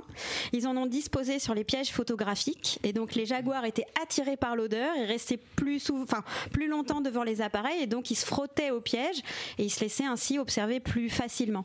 Et le même phénomène a été découvert par hasard dans le zoo de Dallas et expérimenté dans le zoo du Bronx. Et alors la raison? En fait, dans ce parfum, il y a la présence d'un muscle synthétique animal qui s'appelle la civétone. Et à l'origine, la civétone est le produit des glandes anales des vivéridés. J'ai appris plein de mots dans ce livre, qui sont les civettes, les genettes, les mangoustes, et qui était utilisé, enfin qui à l'origine est utilisé pour marquer le territoire et se faire connaître à ses partenaires. Donc si je résume, Calvin Klein, en fait, on se met des glandes de cul. euh, Exactement, mais synthétique. Et il, il- et il devrait, il devrait les- l'utiliser pour la prochaine campagne de pub, je crois. il, il en connaît pas mal des vivéridés. Quand vous faites des recherches sur, les, sur certaines substances des parfums, c'est voulu, c'est vraiment voulu par les parfumeurs de mettre euh, les, des, des glandes qui attirent euh, et des, de musc. J'ai moi-même des copines qui se le cul, mais Mais tu t'es retenu pendant tout ce temps. dire, ouais, ouais. Il est là, non, il c'est est- de l'impro, c'est de l'impro. T'es en grande forme. non mais c'est terrible. Bon bref, alors autre question. On est toujours dans le quiz. Est-ce que vous savez ce qu'est un bout en train et pourquoi ces grimaces sont observées avec attention? Un bout en train. Le bout en train, c'est c'est les chevaux, là, qui, c'est c'est un cheval qui va chauffer une jument. Ah, Il sait tout, Ah il là sait là là là, tout. quel talent. Il m'énerve. Ah tu, ah, tu m'énerves, mais je t'aime encore plus. mais, mais- mais comment il sait ça Ah bah, c'est- pff, je pense qu'il est lui-même un bout en train. C'est ce qu'on dit souvent. En fait, c'est train, évidemment- c'est Arnaud. Donc voilà, en fait, dans le monde équestre, euh, il y a une expression faciale du cheval. Vous savez, quand il lève, ses, il, il lève sa lèvre supérieure et il fait une espèce de sourire hein, à la, la Fernandelle. Alors moi, j'étais j'étais C'est l'arme de persuadée. séduction numéro un d'Arnaud. Mon sourire. Moi, j'étais persuadée. Moi, j'étais persuadée que ce, ce rictus et cette expression faciale, c'était pour communiquer avec les humains ou etc. En fait, ça s'appelle le flemen. Ça s'écrit Ah, c'est un F-L-E-H-M-E-N. cheval qui monte ses seins pour euh, manifester, c'est un Eh ben non, c'est en... c'est excellent. Eh, je- eh, on y est presque. hein. En fait, c'est le moyen que les chevaux ont, ont, euh, ont pour eux d'attirer les substances chimiques de l'environnement qui les entoure vers un organe qui s'appelle l'organe voméronasal qui capte les phéromones. Et donc, s'il lève la lèvre, ça veut dire qu'il y a potentiellement une jument euh, proche de lui qui est en période australe, donc euh, c'est-à-dire la, la période des chaleurs. Alors, quel est le rapport avec le bout en train? Et Arnaud Alors, hormis, Ah, toi qui connais tout. Ah, hormis le fait qu'Arnaud, eh, je l'avais noté putain, hormis le fait qu'Arnaud sourit à peu de choses près comme les équidés, merci, merci Freddy Lam, Waouh, ça, dis donc, ça y va, ça. et qu'il est plutôt drôle de sa personne. Ah, bon. Rien à voir avec le bout en train. Ah bon. Alors en fait, le bout en train, ce sont des chevaux choisis pour leur calme que l'on place devant une jument qui doit être fécondée. Si le bout en train fait cette, euh, ce rictus de flémène, c'est que la jument est en chaleur. Le malheureux pourra donc essuyer quelques coups de sabot si la jument n'est pas disposée. Et au moment où elle se met à uriner, qui est le signe que ça va être, euh, c'est ok, elle peut- il peut y aller, on lui substitue La gueule. les talons. C'est horrible en Ah fait. ouais. On lui substitue les talons qui coûtent très cher et qui lui peut pas se prendre des coups de sabot. Ça m'appelle ma boum quand j'étais en Ah sixième. mais c'est horrible. Bah, moi j'ai un Ça copain. me rappelle un film d'horreur au Texas qui s'appelle X. Mais c'est horrible. C'est horrible. Alors, Donc- il a eu sa petite golden shower quand même au passage. Ouais, bah oui, quand même. Et tu sais, eh, tu- il y aura une page, si tu veux, il y a une page sur la Golden Shower, justement. Il y, a- il y a plein d'animaux qui, pour qui c'est ça- euh, un signe d'excitation. Allez, autre question. Qu'est-ce que la copuline?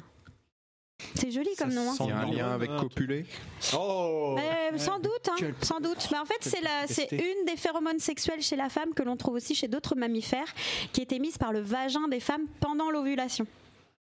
Alors, suivant notre orientation sexuelle, toi, par exemple, nous serions. Heureusement, c'est radiophonique. Voilà. Il a désigné Freddy. hein. Ah, mais là, tu viens de parler. Mais oui, merde. Là, il est con, ah, il est C'est- con. C'est bizarre qu'elle dé- montre Léo parce que bon, c'est- Je connais pas ses je orientations. pensais que vous connaissiez pas, mais visiblement. Donc, suivant l'orientation sexuelle, en fait, on est plus ou moins attiré par ces, par ces effluves, ces effluves sans qu'on en ait vraiment conscience. Ah. Euh, et ça déclenche. Alors, ce qui est terrible, enfin fou, quand on y réfléchit, la nature est merveilleuse, c'est que ça déclencherait l'augmentation du taux de testostérone des hommes. C'est-à-dire qu'à à ressentir ces phéromones-là de manière inconsciente, pof, il y a des poils comme ça qui poussent. Tu veux dire qu'on n'est pas maître de ce qu'on ressent? Eh bah, pas en matière de sensualité et une- de désir. C'est fou, hein. Un petit truc de marionnette quand on était gamin. Il y avait les quatre amis, puis il y avait Testo et Copuline. C'est un très bon nom de personnage. Testo, plein de poils, Et copuline. Copuline parfumé à excès. Peut-être que ça sera dans un prochain spectacle d'impro de. Oh merde. Petite parenthèse, notez la barbe de Nico en ce moment là. Ah bah il est, il est à fond sur la copuline. Bah, en fait, en réalité, la perception des phéromones humaines pose vraiment encore question scientifique parce que notre organe à nous, l'organe voméronasal, ne semble plus être fonctionnel Ah oui, après notre naissance ou- parce qu'il est trop petit et donc euh, son aspect minuscule interroge encore les scientifiques. Il reste que phéromone ou non, l'attirance sexuelle par l'odorat est primordiale chez l'humain comme chez les animaux. Quelqu'un qui vous débecte euh, d'une odeur qui vous est Ouais. inconfortable, vous n'allez pas éprouver de désir pour lui. Alors revenons aux couleurs, puisqu'on a parlé du parfum. Euh, Chez les humains, quelle est la couleur qu'on associe naturellement à la sexualité, à la sensualité? Rouge. Ah, J'allais le dire aussi. eh ben, dis-moi pas que c'est pas vrai, les animaux, c'est que pas vrai. Ils font la même chose. Donc, dans le monde animal, le rouge aussi est un- une couleur euh, de l'appel sexuel. Par exemple, chez les frégates, qui sont des petits oiseaux marins, les mâles sont affublés d'une spectaculaire Ouais, poche gonflable rouge pour séduire les femelles. J'ai été voir, je me souvenais plus trop, j'étais plus très sûre. Effectivement, c'est un Ah, truc énorme, énorme. c'est un que goitre énorme. ça- que ça explose. en fait. ouais, ouais. Le cul des babouins. Baladure. euh, Alors, dur. le, le- Pensez à lui. Sans transition. alors, le, Le cul cul des babouins babouin sur baladure. Baladure. Et là, il a ouvert un tiroir de son armoire. Là, il est chaud. Là. J'ai l'image. Et je vous demande de vous arrêter. Il imite mieux que moi. Thématique d'impro. Ah la euh, vache. cul de babouin et baladure. Ah ouais, ouais, c'est parti. Putain. Bah bon, Eh ben- dans la politique, ça peut être pas mal. Ah, arrête, y a tous les, les tiroirs sont ouverts. Là, il y a tout, tout c'est ouvert. Bon bref, chez les dindons sauvages, la crête euh, qu'on appelle aussi la caroncule, elle peut devenir rouge écarlate. Troisième personnage. Tes- Testo, euh, voilà. Bon. Copuline et caroncule. Copuline et caroncule. Donc en fait, le- leur, euh, leur crête devient rouge écarlate dans les combats de mâles euh, qui sont là pour, euh, pour obtenir la femelle. Euh, à Bornéo, il y a une tortue qui, pendant la période nuptiale, euh, blanchit du visage et son front rougit pour dire que c'est, ça y est, c'est l'heure.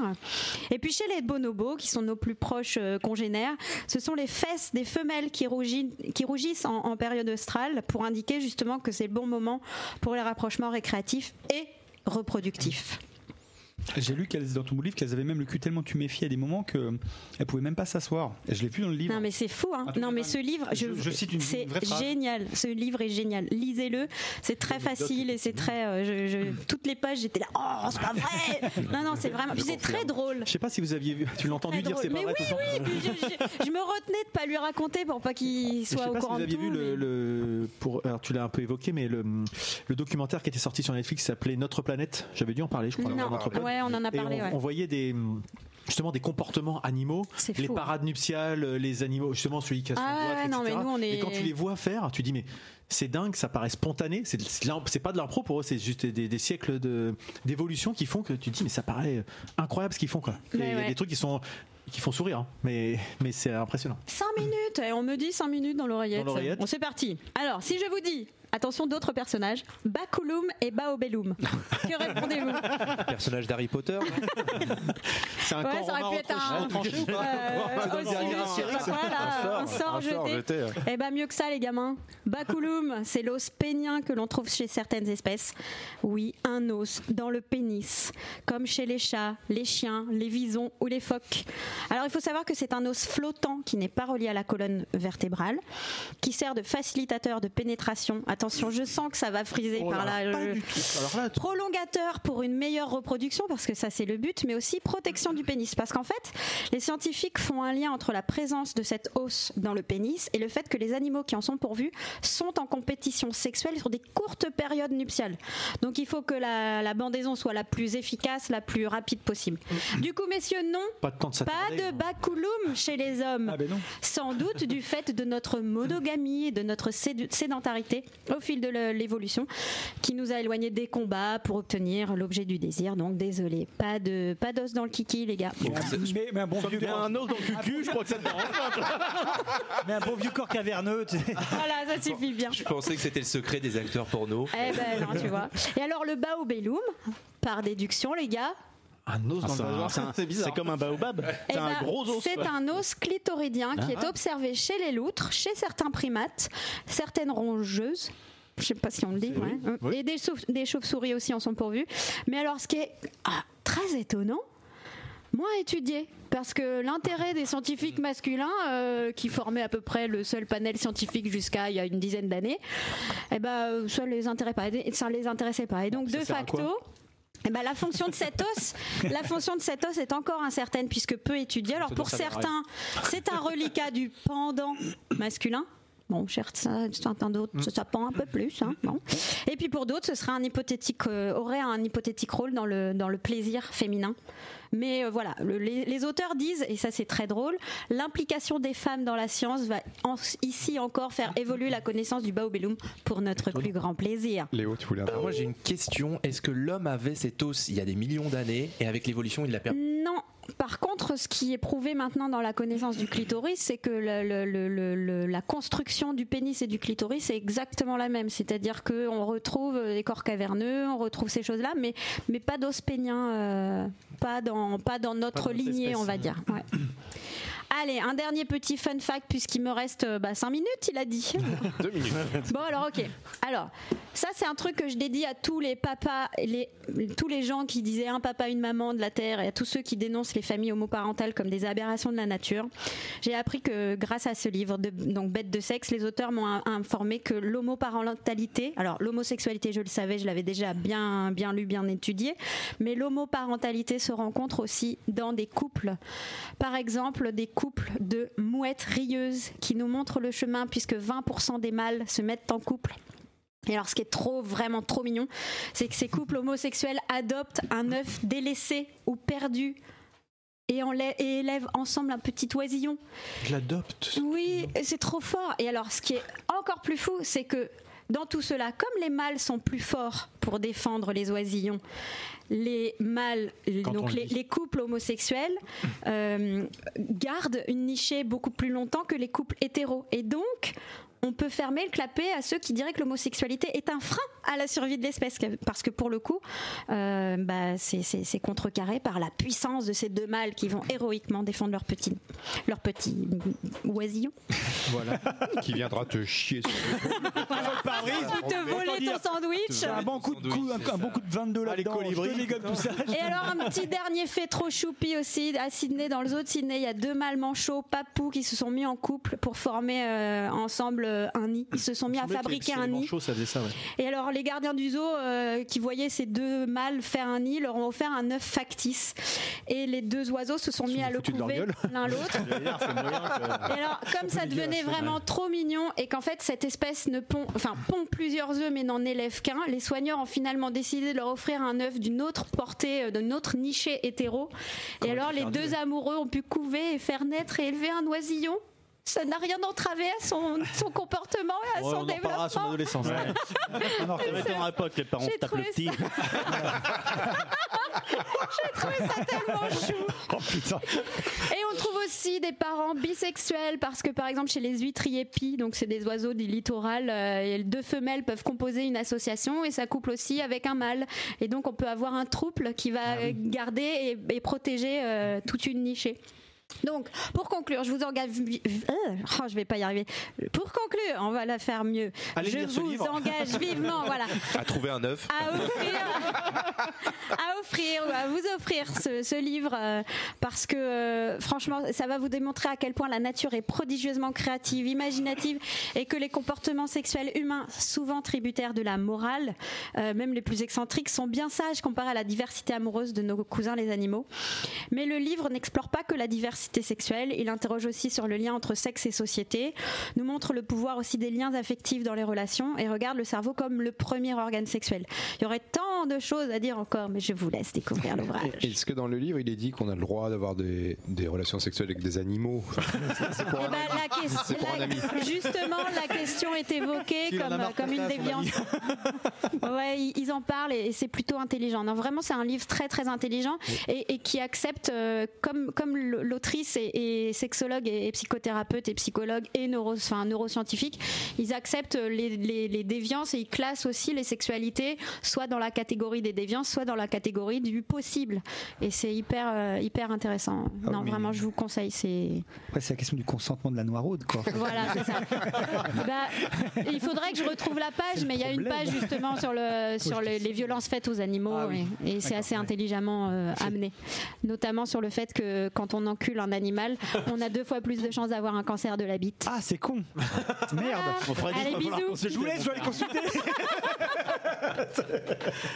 Eh ben, merci Christelle. Eh ben, de rien, c'est Merci, cadeau, merci. plaisir. Eh ben, Plaisir euh, alors, il va falloir maintenant rebondir Ouais, là-dessus avec Léo. facile. Alors, Léo. Oh, ça me rappelle une histoire. euh, Donc non, mais ça, sans, sans forcément de transition, sauf si tu veux en faire une.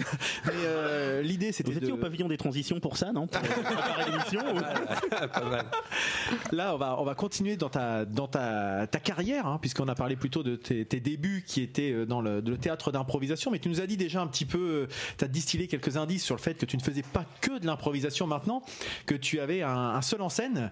Euh, comment tu es venu finalement de l'impro au seul en scène? Est-ce que c'est naturel pour toi? Est-ce que ça a toujours été quelque chose que tu as voulu faire? Ou est-ce que c'est une opportunité? Comment tu en es venu là? Alors j'ai envie de dire que pendant les matchs d'impro, les différents spectacles d'impro que j'ai pu faire, j'ai eu euh, différents personnages qui sont qui sont nés dans ma tête. Et je me suis dit euh, ces personnages-là, j'en fais quoi? Je les ai peaufinés pendant pendant 20 ans. Ça s'appelle la schizophrénie. hein. Exactement, bah, on est 17 à l'intérieur, je les ai comptés. Et euh, ces personnages, je me suis dit, il faut en faire. ouais, j'y étais là. j'y étais. J'étais dans le tiroir en haut à droite. Et ces personnages, euh, je les ai poussés un peu, je les ai mis au service de, de- de- du, du spectacle et euh, qui traite de l'éducation. Donc je peux peut-être donner le, Voilà. le- le titre. qui Ah s'appelle ouais, le spectacle s'appelle ZEP avec euh, deux P, donc zone d'éducation presque prioritaire et tout est dans le presque. Euh, je me suis dit que je vais garder ZEP parce que ça parle plus que REP. Aujourd'hui on appelle, euh, on dit REP. Et donc euh, voilà, c'est tout. euh, c'est un, un- c'est l'histoire d'un d'Amir, un enfant qui est en éducation prioritaire. Et tout le prédestine à avoir un certain, euh, certain chemin, un certain avenir. Sauf que on voit avec les acteurs de son éducation que bah, forcément il va pas finir comme euh, ce qui a été prédestiné. C'est-à-dire, il va pas être dans la carrosserie? Euh, non. Et ça, c'est justement, tu restes, enfin, tu restes. L'idée, c'était de t'inspirer de ce que tu avais vécu, oui, d'une certaine ça. manière, et de d'en faire un. Est-ce que c'est un discours euh, Il y a un discours derrière euh, oui, sociologique, oui, par rapport à, que, à voilà, bah, justement, c'est euh, faut pas, euh, on n'est pas prédestiné à devenir ce qu'on veut nous imposer. Hmm. Ou parfois les limites qu'on nous impose, c'est un peu philosophique, mais ce qu'on nous impose nous-mêmes, on, nous, on, nous- on se met des barrières et il faut outrepasser ça. C'est un peu l'histoire de, de, de ma vie venant de, de des Hauts de Rouen, donc Léo de Rouen, on en discutait. Euh, Ah, bien de comprendre. Léo de Rouen, Ah, ayant euh, j'ai été euh, élevé, j'ai grandi euh, en ZEP, donc euh, moi j'ai eu ça au biberon et euh, de ce que j'entendais, tout on me disait à chaque fois, voilà, tu ça alors sera tu ça ta des voix. Ouais. Mais sauf que je les revendais beaucoup plus cher que aujourd'hui j'ai une belle carrière business, commerciale. Et euh, donc on me prédestinait, euh, voilà, faut que tu fasses ça comme étude, euh, faut que tu fasses ça. Sauf que moi j'ai pris le contre-pied, j'ai décidé de faire complètement autre chose. Et je suis bien content d'avoir eu ce, parcours. J'ai découvert l'improvisation, comme on en parlait tout à l'heure, qui m'a encore ouvert sur, qui m'a pas laissé dans un quartier qui m'a encore ouvert sur le national voire l'international parce qu'on a pu faire des, des spectacles d'impro à Tanger. Euh, en- à Berlin en Belgique euh, en Suisse enfin un peu partout.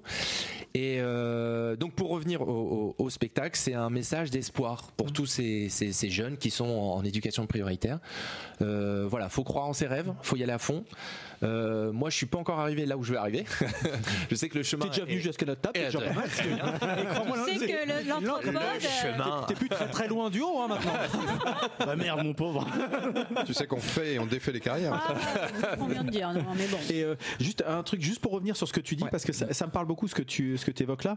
Euh, parce que moi, j'ai euh, entre guillemets, j'ai pas été dans ZEP, donc j'ai une certaine forme de chance, mais j'ai eu le, Oh, aussi le- l'oppor- ZEP, arrête. l'opportunité de, de- de rencontrer dans le cadre, je sais pas si tu connais Face Normandie, l'association qui aide justement le face- lutte contre l'exclusion, euh, qui m'avait sollicité pour faire des ateliers podcast il y a deux ans justement pour des, des élèves euh, de ZEP, de REP, euh, notamment de la Grand-Mare, euh, des sapins, etc., pour leur montrer que euh, bah, il y a des autres univers qui étaient possibles. Oui. En leur disant, bah, et j'ai rencontré des filles qui étaient en quatrième, qui me disaient, euh, à, à débriefer justement en podcast de, de ce parcours-là, et elles disaient, mais moi je savais même pas que je- qu'une fille comme moi avait le droit de faire ce travail-là, parce que je savais même pas que ce travail-là existait. Bah oui, Et c'est le problème de rôle modèle en fait, de se dire comment en fait on peut euh, savoir que ça existe quand on n'est pas au courant et de se dire justement derrière la- le rebondir, c'est comment toi t'es arrivé du théâtre parce que c'est vrai qu'on a des fois l'impression que la culture est exclue de certains quartiers. Je- là c'est une caricature hein, peut-être que je dis, mais comment t'as fait toi pour rentrer au théâtre Est-ce qu'on est venu te chercher? Est-ce que c'est toi par curiosité? Comment Alors ça remonte encore plus longtemps. On parlait d'athlé euh, tout à l'heure. Ça remonte à euh, à l'époque où, où- à l'heure où tous mes copains faisaient du foot dans le quartier. Moi, je suis allé faire de l'athlé.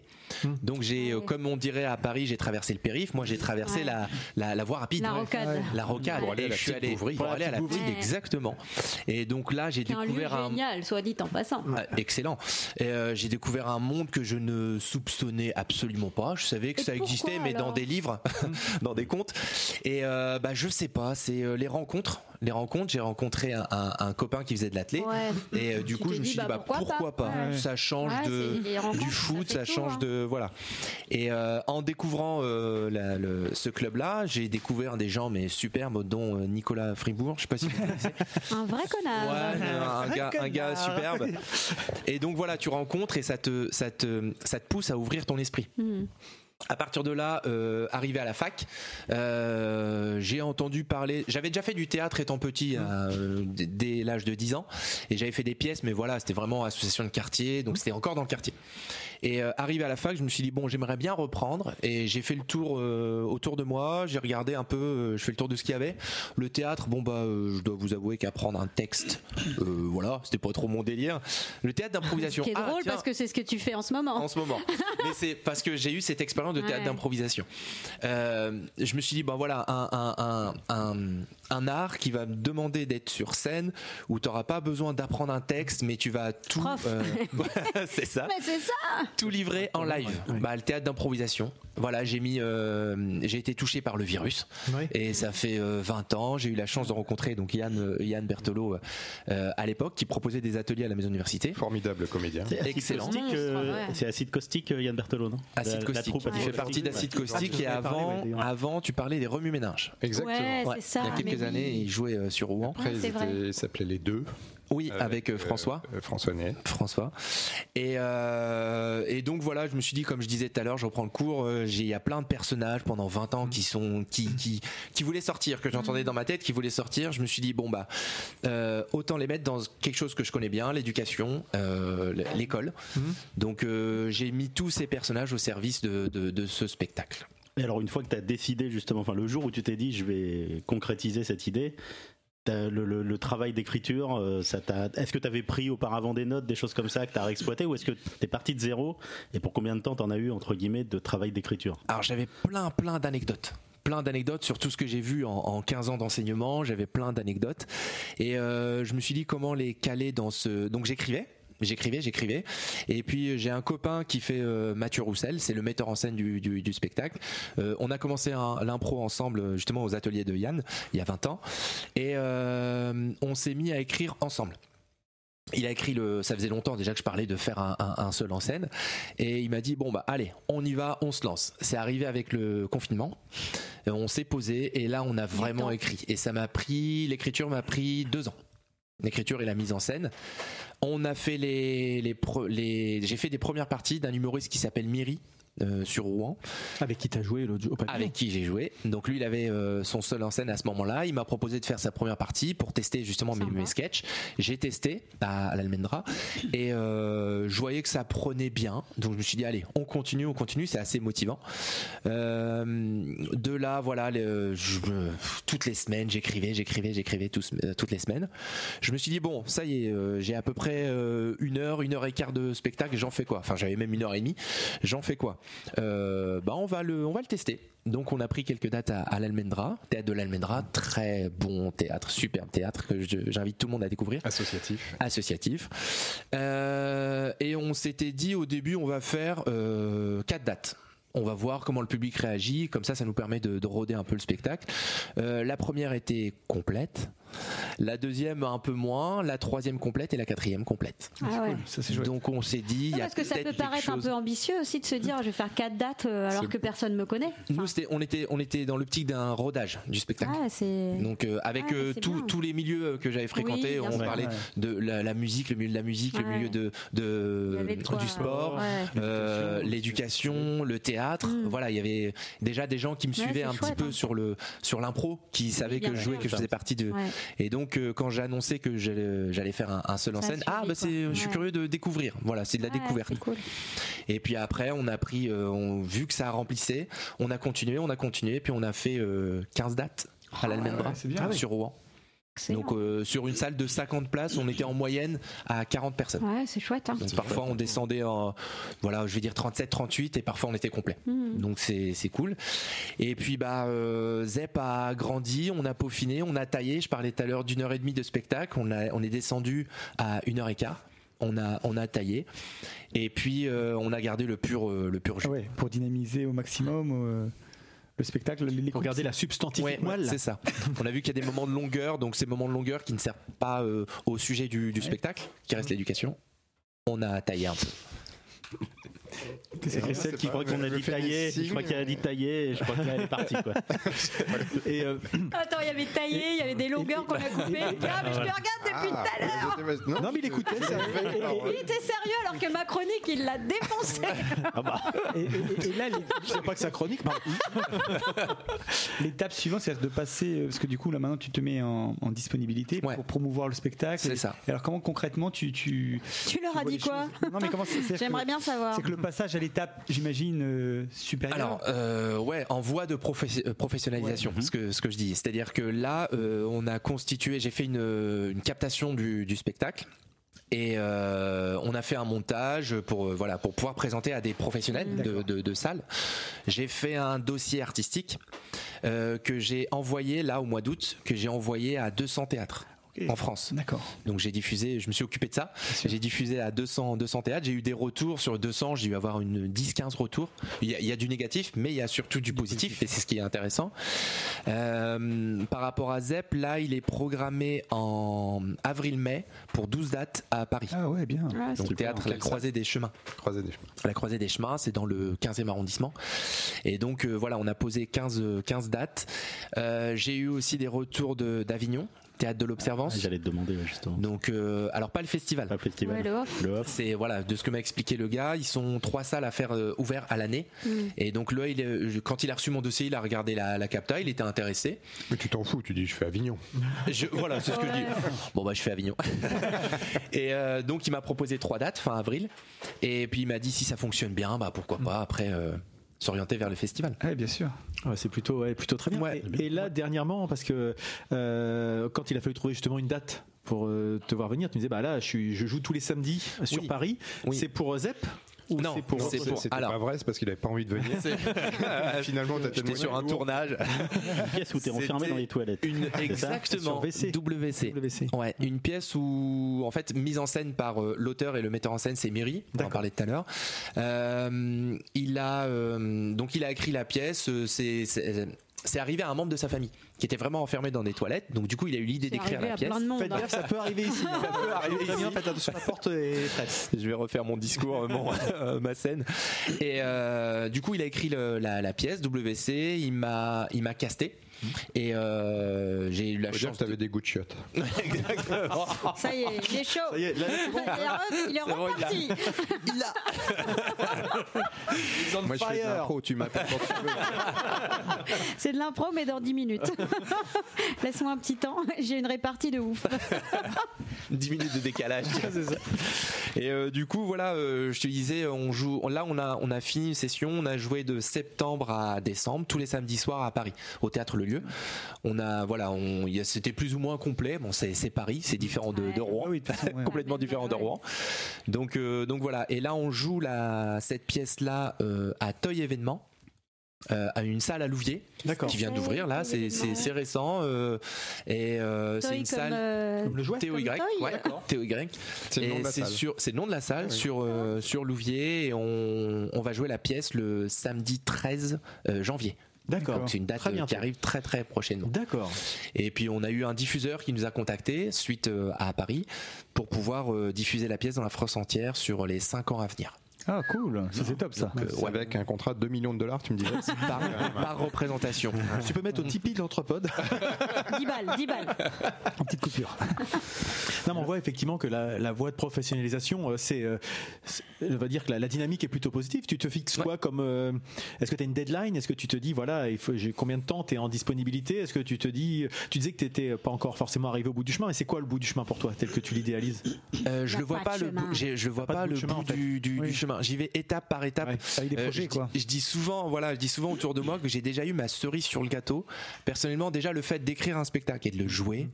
J'ai déjà eu ma cerise sur le gâteau. Ça y est, c'est bon. Tout ce qui vient euh, après, c'est que du bonheur, que du positif.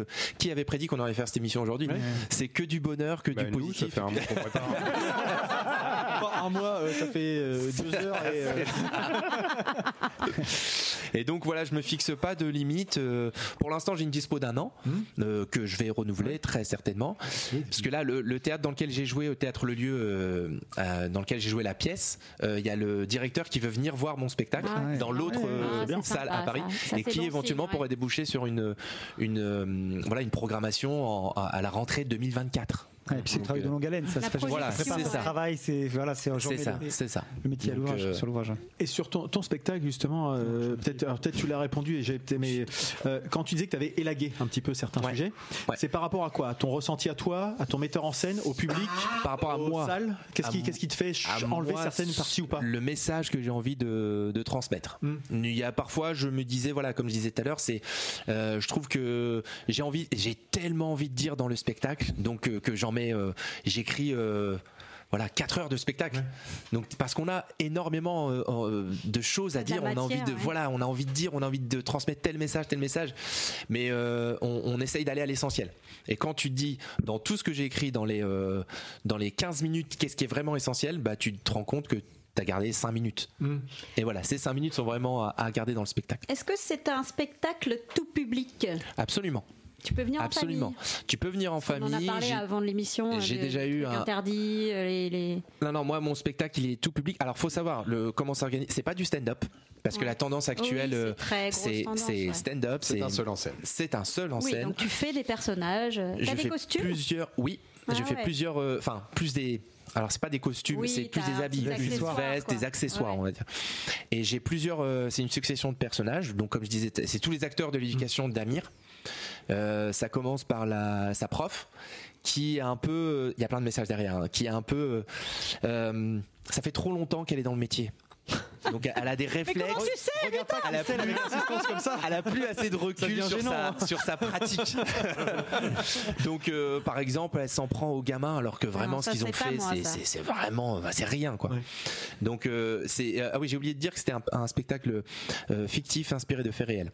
Oui, c'est pas mal ça. Eh oui. Donc, euh, j'ai- vraiment observé euh, pas mal de temps. Il t'a vraiment tout piqué, Arnaud. Ah, c'est ça.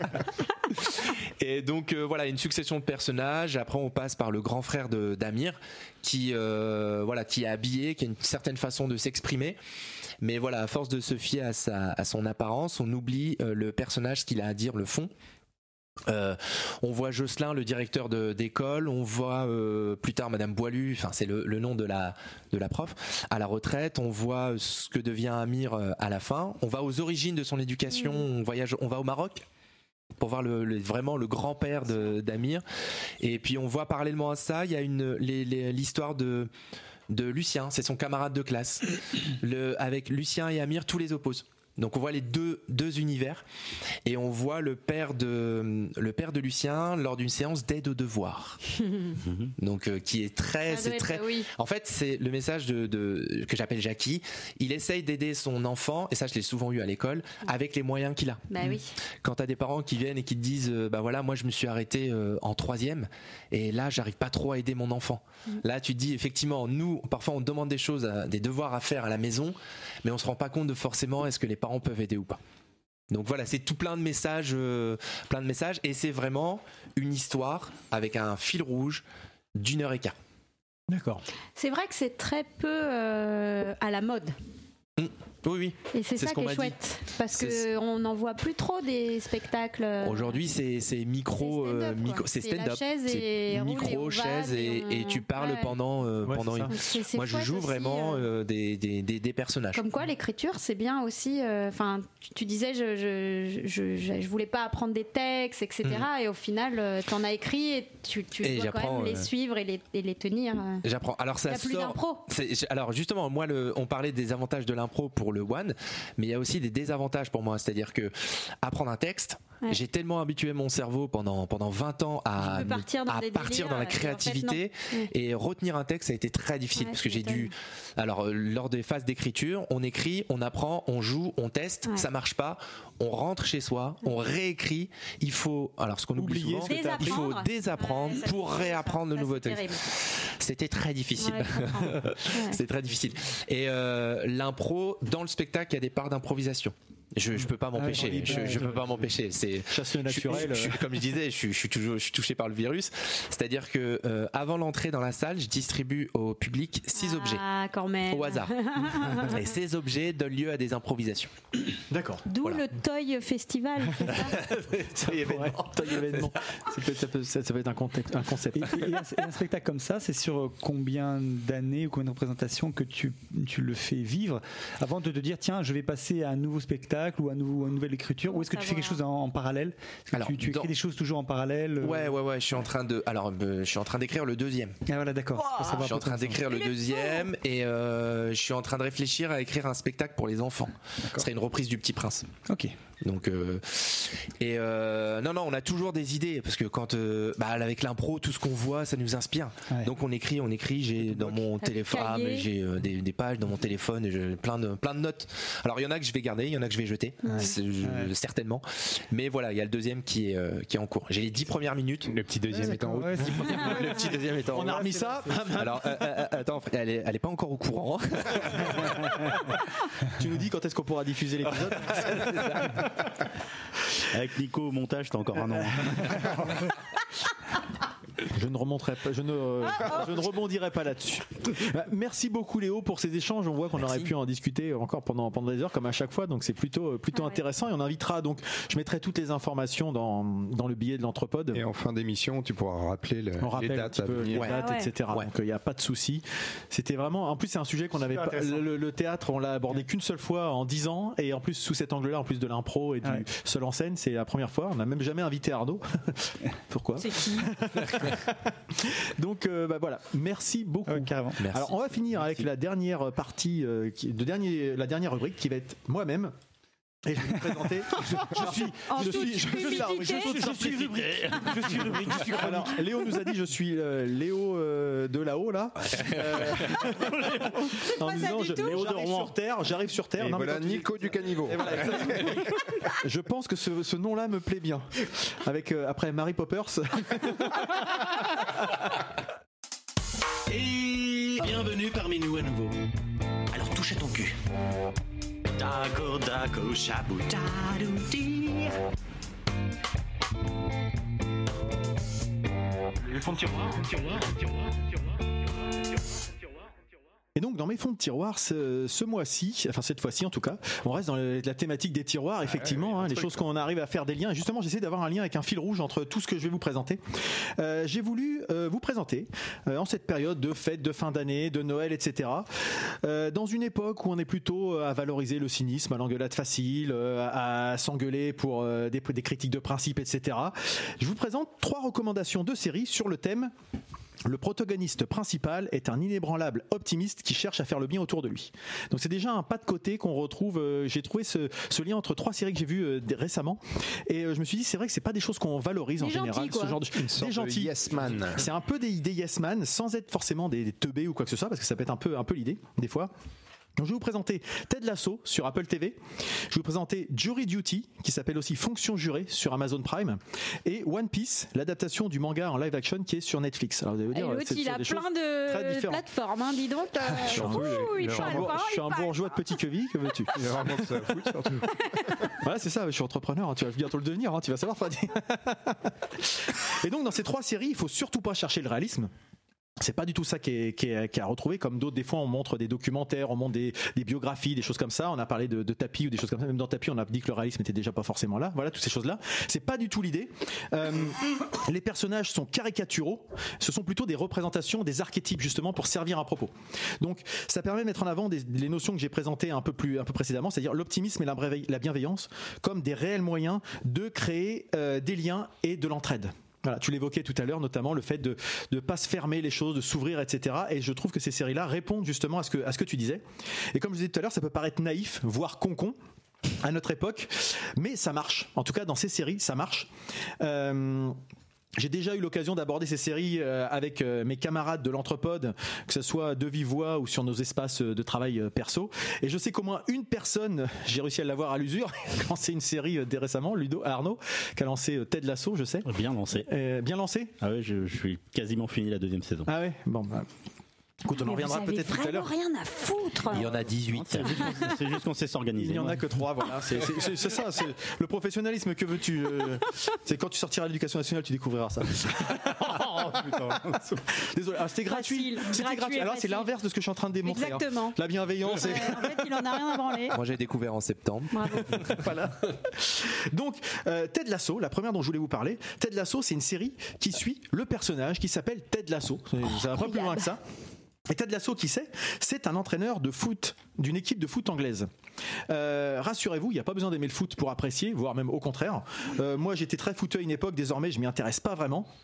Et quand j'ai entendu parler le, podcasteur Patrick Béja conseiller une série sur un entraîneur de foot, j'ai dû faire un peu la mouche, je pense, en me disant, ouais, bon, ok, pourquoi pas. J'ai mis longtemps à lancer le premier épisode. Pourtant, j'ai été complètement embarqué par la série dès le début, euh, dont j'ai enchaîné les épisodes, qui m'a ému, qui m'a fait rire, qui m'a fait réfléchir, tout ça à la fois. C'est une série qui est sur Apple TV, mais qui est très anglaise. C'est-à-dire que Apple TV, c'est très américain comme approche, etc. Pour autant, on retrouve vraiment ce qui fait le sel des séries anglaises, l'humour, les personnages, etc. Les accents, bien sûr. Ils Enfin, ont tout des ce qui têtes. des têtes. Voilà, alors complètement. Donc l'histoire, Ted Lasso, c'est un coach dans une équipe de football américain au départ aux États-Unis, jusqu'au jour où il est embauché dans un club de foot anglais, le FC Richmond, pour mener une équipe de football, le soccer. Pour lui, c'est pas du football, c'est du soccer. Donc déjà, c'est un nom complètement différent. Euh, donc c'est un sport complètement différent du sport qu'il connaît, dans un pays très différent du sien également. Donc il est assez régulièrement gaffeur involontairement et il a du mal à se faire adapter, à, s'adapter en tout cas dans ce monde-là. Pourquoi il arrive dans ce monde-là? Parce qu'en fait, le propriétaire du club a trompé sa femme, il y a un scandale, sa femme récupère le club et elle se dit comme c'est son club de cœur, je vais embaucher le mec, euh, un mec qui a rien à voir avec le truc pour que son club s'effondre complètement en fait. Donc ça part de ce, de ce postulat-là et en fait ça se passe pas tout à fait comme c'était prévu parce que ce Ted Lasso, finalement avec ses méthodes un peu particulières, eh ben il va faire, euh, le, je dirais le, il va, il va faire le, le, le- le taf et tout le monde va, va, va l'adopter euh, autour de lui. Donc Ted Lasso, si on doit le résumer, clairement, c'est l'homme le plus gentil du monde. Clairement, il n'y a pas autre chose à dire. Euh, Quelqu'un qui a d'un optimisme à toute épreuve. Il prend toujours tout bien.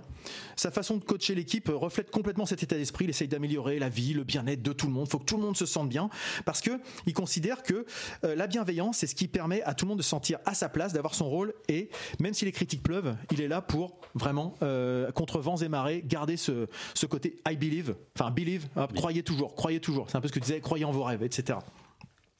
Donc l'acteur qui joue Ted Lasso est juste incroyable. Donc euh, Jason Sudeikis, euh, qui a une tête de Ned Flanders complètement, avec euh, sa moustache, son caractère arrangeant en toutes circonstances. Alors il peut faire penser à Ned Flanders d'une certaine manière, et je vais, c'est un Ned Flanders qui pourrait faire coucou coucou les voisinous. Salut les voisinous. Salut les voisinous, voilà. C'est comme ça que les, les enfants de Ludo le caricaturent. Parce que je sympathise avec tous les voisins de mon quartier qui sont très sympathiques. D'ailleurs, je vous salue. Je salue Cédric, Michel, Jean-Marie, Patrick. Donc voilà, Ned Flanders pour moi c'est ou Ludo ou Ted Lasso. C'est un peu ce truc-là. Mais pour autant, euh, il est beaucoup moins naïf que Ned Flanders, ce, ce Ted Lasso, et il est même possible que ce trait de caractère altruiste soit révélateur d'un mal-être de notre héros, euh, car cet optimisme constant cache beaucoup de douleur et de complexité finalement. Et c'était un moyen finalement de défense par rapport à tout ça, et plutôt que d'ajouter du noir au noir, il se dit bah, je vais essayer d'être en contrepoint de tout ce qui se présente. C'est là où j'en suis. Donc t'en es là, ok, je vois à peu près donc, ce que t'en es. Donc sa présence, sa trogne, ses expressions, tout ça, sa, sa- sa présence à l'image, vraiment, ça apporte, ça donne envie de sourire. Clairement, je trouve qu'il a, un- il, en- il embarque tout le monde. Le foot finalement, c'est qu'un prétexte pour parler de nombreux sujets, euh, même si les personnages, car les personnages sont tout sauf crédibles. Beaucoup de choses pourraient faire que ça marche pas. Parce que c'est tellement caricatural, vraiment que on pourrait se dire mais non c'est pas possible, c'est c'est mal joué quand ça joue au foot, euh, voilà, faut pas s'imaginer. Et pour autant, ça marche. Euh, plus que les personnages, ce sont les interactions, les situations, les résolutions qui nous marquent. Tout participe à faire de cette série un petit cocon qui nous laisse très souvent avec le sourire quand arrive le générique. Enfin, moi, c'est comme ça que je l'ai- perçu. Je sais pas si tu le fais comme ça aussi, Arnaud. Euh, moi, c'est vraiment une série euh, feel good, quoi. Et, mais, Ex- et, oui. et qui a tout pour être cucu, mais qui ne l'est pas du tout. Ouais. Et puis, je sais pas comment, je l'ai pas vu comme toi jusqu'à la fin, mais avec des épisodes. C'est pas que cette atmosphère. Il y a aussi des choses très profondes. Enfin, voilà, c'est pas que. J'ai pas encore fini, il me reste rigolo. 5 épisodes. Ouais. De, Et dans la saison 2, saisons. là, j'ai vu deux épisodes où il y a des passages qui sont tout sauf drôles, extrêmement bien joués, extrêmement bien réalisés. C'est Et on comprend mieux effectivement ce contexte-là. On n'est pas juste dans tout me coule dessus comme euh, sur les plumes d'un canard où euh, au bout d'un moment ça deviendrait saoulant en fait. Mais il y a du relief, il y a tout ce qui rentre dedans et je trouve vraiment cette série puis des personnages secondaires qui petit à petit prennent en épaisseur. Et j'ai- évolue en plus, Voilà. c'est ça en fait. Et C'est des, archétypes, des stéréotypes, mais qui ont tendance à évoluer tout en gardant leur trait de caractère qui fait qu'on les aime ou qu'on les aime moins. Mais c'est c'est assez marrant. Toute situation avec euh, des circonstances réelles aussi pourrait être. euh, Parfois vrai, tu verras dans la saison 3, il y a un personnage, il fait penser à un ancien joueur du PSG. Je te dirais pas. Il y a, d'ailleurs des, des- des participations de, de- de commentateurs britanniques euh, très connus. Et même notamment, Et- et ah, c'est- notamment, c'était euh, dans si, si, saison l'ai vu, 3 euh, saison, je sais plus. Thierry Henry. Thierry Henry, voilà, qui joue dedans, voilà, qui joue qui dedans, le- mais qui joue vraiment dedans, quoi. Enfin, et qui avec l'épisode avec le, le- le Avec- coach adjoint. bah, c'est un, un épisode de qui est, génial. qui est top celui-là. Voilà, donc tout ça, j'espère que ça vous donne envie de regarder cette ouais. première série sur un donc Ted Lasso sur Apple TV. Donc ça, c'était la première série que je voulais présenter. Donc un personnage optimiste en toutes circonstances. Le deuxième s'appelle Fonction jurée. Je vous en ai parlé aussi à vous sur le, le workplace de l'entrepode. Donc l'histoire, au sein et en dehors d'un tribunal de Californie, ce documentaire suit le déroulement d'un procès intenté au civil pour la première fois à travers les yeux de son jury de citoyens désignés au hasard. Histoire Donc, vraie donc. hein. Justement. C'est bien là que ça se joue. C'est là que ça se passe. Eh C'est bien, que non. justement, c'est pas une histoire vraie. On le regarde, enfin, justement, je te, on dévoile un petit peu le truc. Et on le voit particulièrement à travers le regard de l'un d'entre eux, Ronald Gladden, un jeune entrepreneur de 29 ans. Ronald, c'est un Américain ordinaire qui croit remplir une mission citoyenne de juré dans une cour d'assises. Par contre, ce qu'il en- ce qu'il ignore, c'est que toutes les personnes qui l'entourent sont des acteurs. Tout est écrit, tout est scénarisé.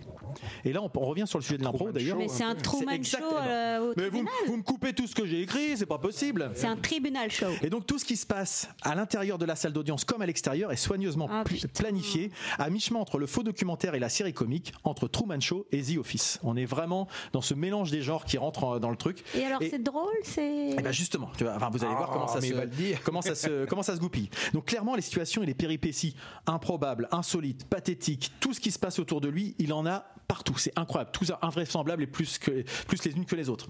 Mais tout au long de la série, des, des huit épisodes, avec un sang-froid et un altruisme à toute épreuve, il ne change pas d'un iota son attitude euh, de bon samaritain, toujours prêt à encourager, aider, soutenir ses compagnons de galère, les autres jurés sans jamais les juger.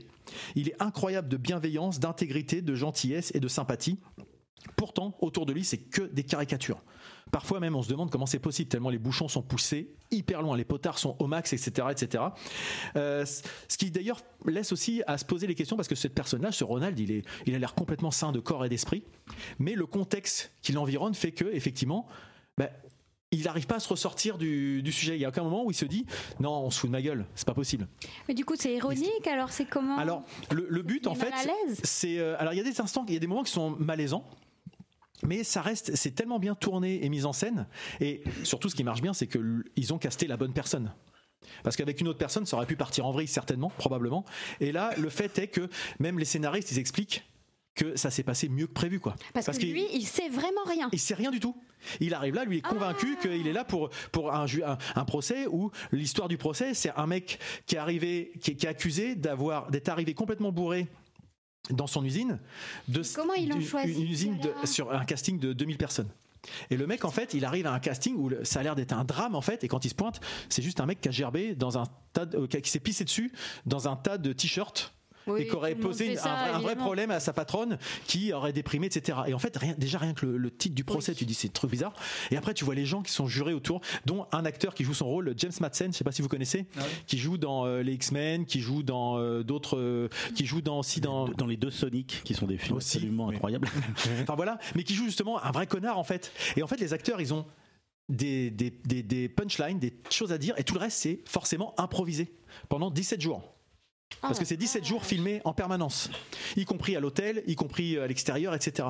Et en fait, ils savent juste qu'ils ont un fil conducteur à suivre et que, bah, selon certains cas, ils imaginent que Ronald va rebondir comme ça ou comme ça. Et s'il rebondit comme ça, bah, tant mieux, jouez à fond. S'il rebondit pas comme ça, à vous d'intervenir. Je l'ai vu, je trouve ça aller un peu loin que quand Ronald ils l'ont habillé avec une salopette, ah, et jaune, qui vendait des hamburgers. Ah, Nul, nul. C'est- ultra euh, violent pour le gars, en fait. Alors justement, c'est un peu ma, ma- ma conclusion à la fin, c'est de dire, ah, en termes éthiques, ça peut être un peu touchy Bah, parce que ouais, là, il s'avère que le gars, euh, il vit, il vit tout bien. Mais il peut y avoir des gens qui peuvent aussi mal le vivre, quoi, de se dire on se fout de ma gueule. Après, tu crois plus la, ce, qui se vit autour de toi. Donc c'est vrai que en termes éthiques, ça peut être peut-être discutable. Mais Même en plus, termes de humainement. C'était tu- c'était ma réserve. hein, en termes de produits euh, en tant que tel, c'est plutôt. Ouais. Enfin, je vous invite à le regarder parce que ça marche plutôt bien et la personne le vit. Tu l'as J'ai vu? vu le premier épisode, j'ai pas vu la suite, mais pas parce que juste parce qu'on n'a pas embrayé. Je pense qu'on y reviendra peut-être. C'était plutôt, ouais, C'est enfin, bien fait, plutôt ouais. intéressant, plutôt bien fait. Mais- Donc, Et euh, T'as de l'empathie, du coup, pour ce gars-là. Ah bah oui, bah le gars, un tu le moment trouves donné, Et puis il est tellement incroyable, ouais, ouais, incroyable. Je te dis, pendant 17 jours, il change pas d'un iota, même quand euh, il voit des trucs complètement improbables. Enfin bon, c'était dingue. Et l'idée donc, c'est de rassembler des acteurs pour improviser sur des nouveaux situ- sur des situations écrites pendant 17 jours. Il a été casté parmi 2500 candidats. L'objectif annoncé, c'est d'engager une personne pour les besoins d'un simple documentaire. On Oh disait, là là. voilà, on embauche quelqu'un, voilà, etc. Donc lui, il est arrivé euh, en disant, ok, bah, ça va être un documentaire. Je sais que ça va être filmé, donc finalement, tout est relativement logique. Il comprend est- qu'il y a des en fait, ils ont, ils posé le contexte qui a fait que, hop, il a été, le, ferme, le, le piège s'est refermé sur lui, quoi. Ouais, mais Et- moi je pense à, à Jim Carrey avec ses petits yeux Ah, mais là quand il fait, apprend que tout, Il y a un, son il y a un peu ça, mais à un moment ça s'est révélé. Hein. Donc euh, voilà, mais on le sait dès le début que ça va être révélé. Et donc C'est au moment où Marcel Béliveau arrive. avec son accent québécois. Et donc, si les moindres détails sont scénarisés en se disant voilà ce qu'il faut faire, etc., c'est des arbres hein, complètement de scénarios complètement fous. La seule variable que personne ne maîtrisait, c'était justement les réactions de Ronald. Et il aurait pu être un gros connard, un menteur, un malhonnête, etc. Et on voit que non, comme il est branché tout le temps, on voit toutes ces, toutes ces réactions. Et donc toutes les personnes sont des acteurs professionnels, la plupart sont inconnus du grand public, donc ça aide aussi, ce qui fait qu'à part James Marsden qui est exprès fait pour que ça soit reconnu, pour que tous les autres soient des, un, des, un- des inconnus, du coup ça marche vachement bien ce contraste. Euh, et une fois que la vérité est dévoilée, et ben Ronald, fidèle à lui-même, il enregistre Il l'info et il garde le sourire. Il, est, il en plaisante, il s'éclate de voir comment il a pu se faire avoir comme un gros naïf, etc. ouais, dans des situations qui étaient absurdes. Il dit c'est vrai qu'il y a des moments, c'était quand même, j'y ai cru, ah, c'est bizarre, etc. Et c'est vraiment quelqu'un qu'on a l'impression de voir, qu'on aimerait rencontrer dans son entourage. quoi. Il y a l'équipe de The Office derrière. Et je crois qu'il y a des, ils sont Je inspirés crois. dedans. Il y a quelques scénaristes, je Il crois. qu'il y a des il y a des scénaristes de The Office et tu enfin moi du premier enfin du premier épisode tu retrouves quand même euh, ce côté euh, bah, dans The Office ça peut être extrêmement cruel Mm. mais en même temps il y a toujours un, un- un fond euh, qui, qui rend les gens sympas et je trouve que l'univers en tout cas qui pose autour de lui c'est- j'ai Oui. pas vu la suite mais ça ressemble C'est- à c'est ça bien quoi. fait, en C'est- fait. voilà c'est Et justement, ce qui est intéressant, je vous C'est inviterai à aller jusqu'au bout, parce que le huitième épisode, c'est après la révélation, et là, on voit toutes les coulisses. Et euh, on suit Ronald qui découvre les coulisses de comment c'était scénarisé, les boulettes aussi. C'est-à-dire que les gens qui se mettent à, à appeler les gens par leur prénom et pas par leur- la personne qui sont dans le rôle, etc. Et où lui dit, mais mais il n'y a, pas de Jeannette en fait. Il fait non non mais c'est c'est une autre personne etc. Donc ils sont obligés d'inventer un truc. Ils sont en train d'inventer des mensonges et donc les acteurs sont tout le temps en train de prendre des notes pour dire attends il y a ça qui a changé etc. oublier, ouais, Enfin c'est ouf. Tout le monde écrit en fait. Le mec, il, où tout le monde écrit ses. Ouais, bah, ils ont dû s'inspirer de pas Truman Show. Ah oui, mais complètement. hein. C'est c'est l'idée. hein. Il y a vraiment de, de ça. Mais sauf que Truman Show, ça reste un film avec des acteurs qui jouent, des gens qui sont pas au courant. Là, Là, il y en a un parmi. Un seul et qui- c'est parmi Ah les ouais, 150 c'est personnes du show qui est pas au courant, quoi. Et donc tout le monde fait en sorte que tout doit être à- au. C'est ce qui au départ, je, je- faudrait que je le vois hein, parce que c'est au départ, je me dit, mais c'est chaud. c'est c'est particulier quand même. Humainement, ouais, ouais. quand même, Mais, Mais, mais clairement, parce que ça se passe bien. Alors c'est que je te disais Oui. l'autre jour, si ça s'était mal passé, on l'aurait peut-être jamais vu.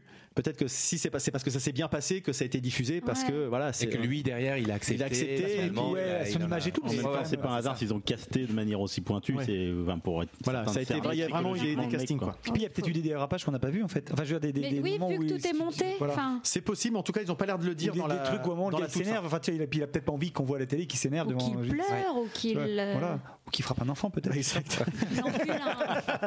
Donc je vous invite à voir aussi. Donc ça, ça, ça s'appelle. Un babouin, bien sûr. Ou qu'il frappe un mouton et qu'il encule un enfant Ah non, ah oui, bon. Michael Cull. Ah oui, bah c'était lourd.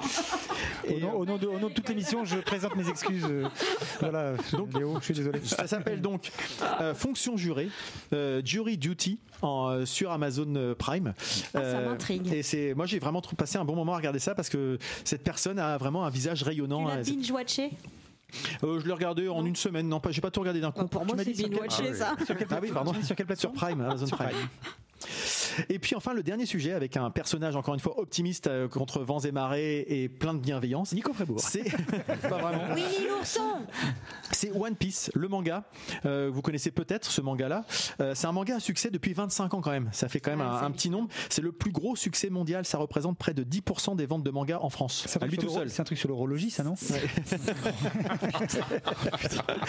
Et on revient à la Garden Shore sur la gauche. On revient au WC. Et donc One Piece, c'est 103 tomes de manga à ce jour. C'est un truc de fou. Il faut 2 mètres, une étagère de 2 premier. mètres pour avoir tous les sujets.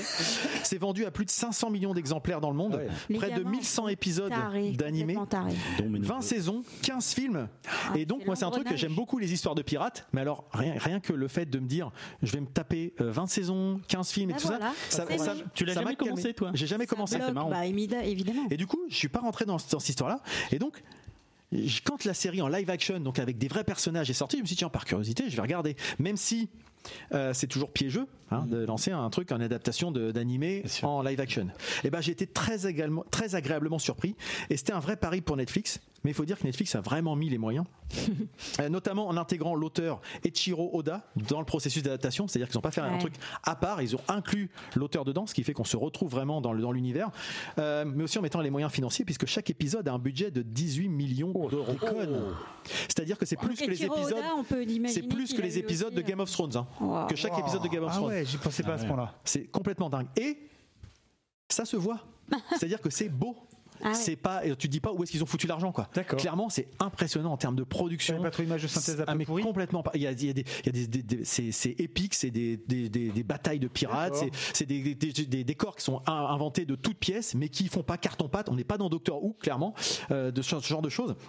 C'est vraiment un truc dingue. Et même les fans, qui en général, les fans sont Ouais, vent debout derrière les trucs, ont été visiblement assez conquis. Alors, je- peut-être pas tout le monde, il y en a peut-être qui, qui crient au scandale, mais je trouve que c'est, ils ont réussi à faire un travail d'adaptation assez dingue. Donc, Toi, tu les as lus euh, tous les tomes de One Piece? Rien du tout. Ah non. Aucun. Ah oui, Aucun. Lison, elle en a lu quelques-uns, mais explique un peu l'histoire. Mais. Et alors, Lison, qui en a lu quelques-uns, elle l'a vu la série? On, a- on la regarde ensemble, ouais. Et Et, euh, ça se passe plutôt, euh, plutôt bien. mal. Elle aime plutôt bien. D'accord. Donc, euh, elle n'est pas forcément fan, hein, elle l'a lu, mais voilà, plus par curiosité. Euh, donc, l'histoire, on suit les aventures du jeune Monkey D. Luffy à la, re- à la conquête du mystérieux trésor, le One Piece, dans le but de devenir le roi des pirates. Donc là, on est clairement dans l'histoire classique de Shonen, hein, un jeune enfant qui, euh, qui, qui part à la conquête de ses rêves, exactement. Donc, Luffy doit donc se constituer un équipage, trouver un bateau, affronter des pirates plus forts et plus expérimentés que lui. On est dans quelque chose de très fantaisiste, avec de l'aventure, des couleurs, des héros haut en couleur, encore une fois très caricaturaux, hein, clairement, il n'y a pas de sujet. On n'a pas du tout de réalisme. C'est plus proche de Pirates des Caraïbes que de Black Sails ou de l'île au trésor, hein, clairement. Mais on s'en fout. C'est rythmé, c'est dynamique, c'est foufou et c'est tout simplement cool. Voilà, ça c'est clair. C'est on passe, drôle. On passe un moment. Moi, je trouve ça plutôt plutôt Ouais. cool. C'est c'est- c'est très euh, voilà, c'est c'est cartoonesque quoi. Voilà, il y a plein de choses Combien, qui. combien d'épisodes? 8 Et il y aura une Ah saison oui, 2 c'est Il y aura d'autres saisons. ouais, Il y aura d'autres saisons. Parce que je me demande, C'est qu'un arc, sur- en fait. Sur C'est ce que je me- 103 c'est ce que je me- tomes, comment Mais- tu fais pour durer les délais Je crois que 8 épisodes, ça représente déjà presque une quinzaine de tomes. hein. Non, Ils ont vraiment très très euh, un travail d'a- d'adaptation qui est complètement dingue. Et euh, et donc Luffy dispose d'un trait de caractère très optimiste, c'est pour ça que j'en parle aujourd'hui, qui lui fait penser que tout est possible si on s'en donne la peine. Et qu'est-ce qui vaut qu'on s'en donne la peine Qu'est-ce qui mérite qu'on s'en donne la peine. Et bah de réaliser ses rêves, quel qu'il soit. Lui, son On rêve, c'est ce le One Piece en fait. hein. Le One Piece, c'est un trésor. Oui, mais on ne sait pas ce que c'est concrètement, est-ce que c'est des pièces, etc. Mais lui, il veut devenir le roi des pirates, et pour devenir le roi des pirates, il faut qu'il trouve le One Piece. C'est ça. Mais ça, c'est, il est prêt à de nombreux sacrifices pour y parvenir, mais il est aussi prêt à aider ses compagnons, en fait. C'est-à-dire que ton rêve, c'est autre chose. Et ben, on va tout faire pour que tu réalises ton rêve. C'est-à-dire que vendre père et mère, ça va être génial c'est- pour ça qu'il y a 102 bouquins, c'est Voilà, c'est-à-dire la- que- Prostituer ta sœur, oui tant que ça ne fait pas de mal aux autres, en fait, son approche, c'est ça, en fait. C'est de dire qu'il faut rester bienveillant. Tout est fait pour, on va t'aider à résoudre ton rêve tant que tu ne fais pas de mal aux autres et que tu es là pour faire, malgré l'adversi- vers- l'adversité, faire en sorte que tout le monde va bien dans l'histoire. C'était bien que tu pas. Ken le survivant. Non, mais c'est pas Ken le survivant. La fin justifie pas les moyens. Ouais. En fait, Tu on n'est pas dans cette approche-là. à la fin, Allez, ça sera le dernier. Oui, ça Ouais, passe, plus c'est facile, cool, ouais, ça- ouais. ça passe. Et donc effectivement, euh, c'est un, c'est quelque chose. On retrouve des, des, des, des choses assez classiques, de Dragon Ball, du Magicien d'Oz, Ouais. des choses hein, assez classiques, des histoires de barbe, de barbe noire, oui. Ah ouais. Euh, enfin, je- notamment dans les choses qu'on rencontre et les personnages un peu en Ah. couleur, etc. Enfin, c'est ce qu'il a dit. Reste C'est un peu fantastique. C'est très fantastique. Ah oui, d'accord. C'est très fantastique. On a des pirates qui sont presque des magiciens Ah d'une oui, certaine oui. manière. Ça, ça resterait dans le style manga. Mais au final, on a ce, ce personnage qui a malgré son côté fantasque avec ses- son, son corps élastique, etc., tout ce qui peut justement être un, garde les pieds sur terre d'une certaine manière et a un côté très humain qu'on peut, dans lequel on peut s'identifier, notamment son côté bienveillant, etc. Donc moi j'ai trouvé ça vraiment très sympa et on a toujours le sourire aux lèvres comme notre héros principal, Monkey D. Luffy. Donc voilà les trois séries que je voulais vous présenter là en 20 minutes. C'était bah, un peu condensé. C'était bien joué. Bah, Ouais, c'était bien. euh, pour vous apporter un peu de positivité dans ces temps un peu troublés. On peut retrouver Merci. et joyeux Noël, joyeuses fêtes. joyeuse fête. Voilà, c'était tout pour moi. C'était bien. Nous parlerons de la chute de la maison Huchère la semaine prochaine. Et donc, bah, pour terminer notre émission, on a notre rituel avec nos 60 secondes chrono, nos coups de cœur et nos coups de gueule en une minute. C'est parti.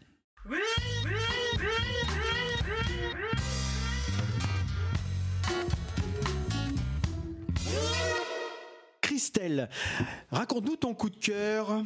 Alors bah, moi c'est plutôt un coup de gueule. Oh. Euh, parce qu'en fait euh, j'ai eu le Covid. Alors c'est saut 2020 j'ai envie de vous dire. Ah, la has-been. j'ai eu le Covid euh, je sais pas autour du 5 décembre. Euh, ça a duré à peu près une semaine et demie deux semaines où j'ai été complètement à plat. Je ne toussais pas je n'avais pas de fièvre mais j'étais comme un chat. J'étais comme un qui dormait tout le temps. Et alors pourquoi coup de gueule? Parce que bon déjà le Covid c'est pas cool mais surtout ça m'a fait louper deux concerts que j'attendais quand même avec impatience. Donc j'ai loupé French 79 au 106 et là j'étais vraiment dégoûtée. C'était génial en plus, c'est pareil. ah ta gueule. Et, euh, et ouais non mais je, je- je- vraiment j'adore j'adore cet artiste et je, je les ai jamais vus enfin je l'ai jamais vu euh, en, en concert. Et j'ai loupé aussi euh, Zao de Sagazan euh, que je voulais voir absolument aussi parce que je trouve cette artiste vraiment étonnante et bouleversante et j'avais vraiment envie de voir ça. Donc bah fuck le Covid. Ah, D'ailleurs, le coup de cœur de Darnaud, là, tout de suite. Ma pauvre. Et, euh, mais c'est mais euh, Nul. moi j'ai eu À le. Covid et j'ai raté euh, trois deux bah, euh, Gascombs euh, et puis Ah, euh, Carpenter ouais. Brut Ah bah voilà. avec Ludo. Donc j'ai j'ai même euh, même problème que toi. Je com- je compatis complètement. Alors que moi, grâce au Covid, j'ai raté un anthropode. Eh ben Arnaud justement puisque c'est à toi, je crois que tu as un son que tu m'as donné Yes. euh, en dernière minute, mais que j'ai quand même. Je attends que je retrouve. Merci Bim. patron. Bim bim.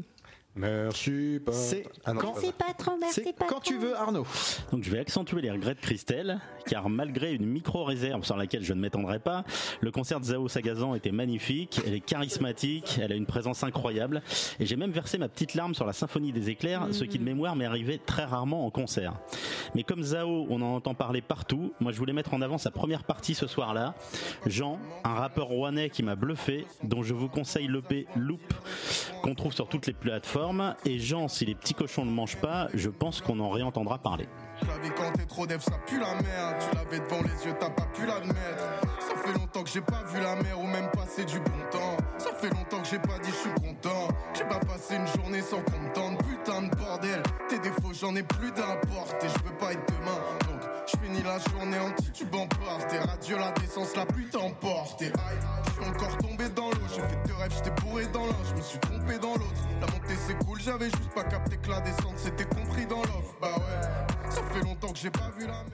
Jean, donc tu disais. Ouais. Et le titre qu'on a vu, c'est Ça fait longtemps que j'ai que j'ai pas vu la. Alors Léo, à toi de nous présenter un coup de cœur. Tu as une minute, un petit peu plus, on laisse un peu plus aux invités, ou un coup de gueule d'ailleurs, mais c'est quand tu veux, c'est parti. Alors, euh, mon petit coup de cœur, enfin mon gros coup de cœur, c'est pour une troupe d'improvisation euh, rouennaise, des copains euh, qui ont commencé l'improvisation avec moi il y a 20 ans. Et, et, euh, ça s'appelle la Compagnie des Insouciants. Et ils ont, ils ont développé un spectacle d'improvisation. C'est une pièce de théâtre improvisée qui s'appelle Comédia. Donc le, titre est évocateur parce qu'il vous invite à rire autour d'une comédie improvisée en cinq actes. Et euh, chaque année, euh, enfin la première année ils l'ont fait entre eux tout seuls, et puis euh, ils sont cinq dans la dans la troupe. Et puis maintenant ils invitent, donc ils ont un invité improvisateur chaque mois. Ils jouent tous les premiers samedis du mois à, à l'écho du Robec à Darnétal. Et j'aurai la chance, j'ai déjà eu la chance de jouer avec eux, j'aurai la chance de jouer avec eux début février, tous les premiers samedis du mois. Super. C'est génial, on rigole, on s'amuse vraiment. Là, pour le coup, euh, le, le- le spectacle, c'est du rire. D'accord. Très bien. Eh ben, merci beaucoup. Il a tenu la minute en plus. Parfait. Quel, quel talent. C'est ce que me disait un vieux copain? J'ai répété. Alors, à, à ton tour, frère. Attends, toi, t'as du son ou pas? Non. Non, j'ai pas de son. Eh ben, à ton tour.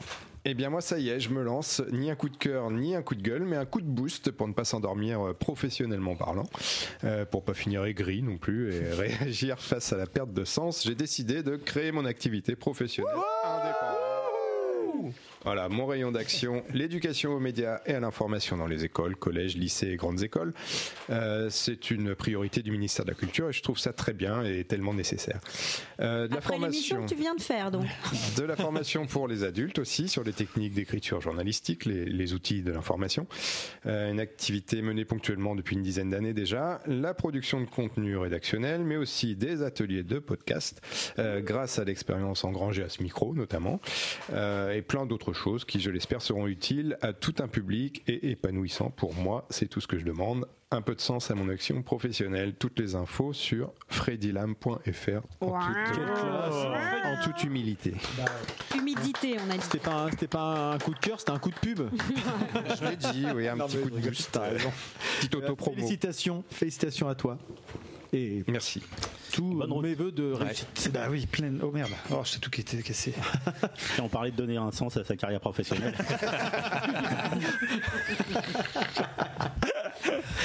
Allez, c'est parti. Quand tu veux. Salut. Moi, je veux parler donc euh,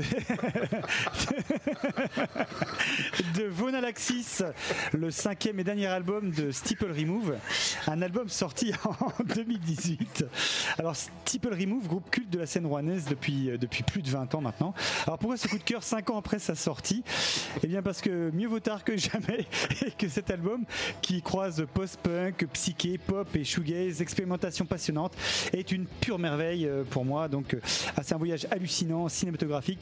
J'ai vraiment tripé à fond. Je vous laisse avec le morceau 7 hits, en espérant que peut-être un jour les Steeple Remove reviennent, parce que pour l'instant, c'est pas d'actualité malheureusement. Voilà.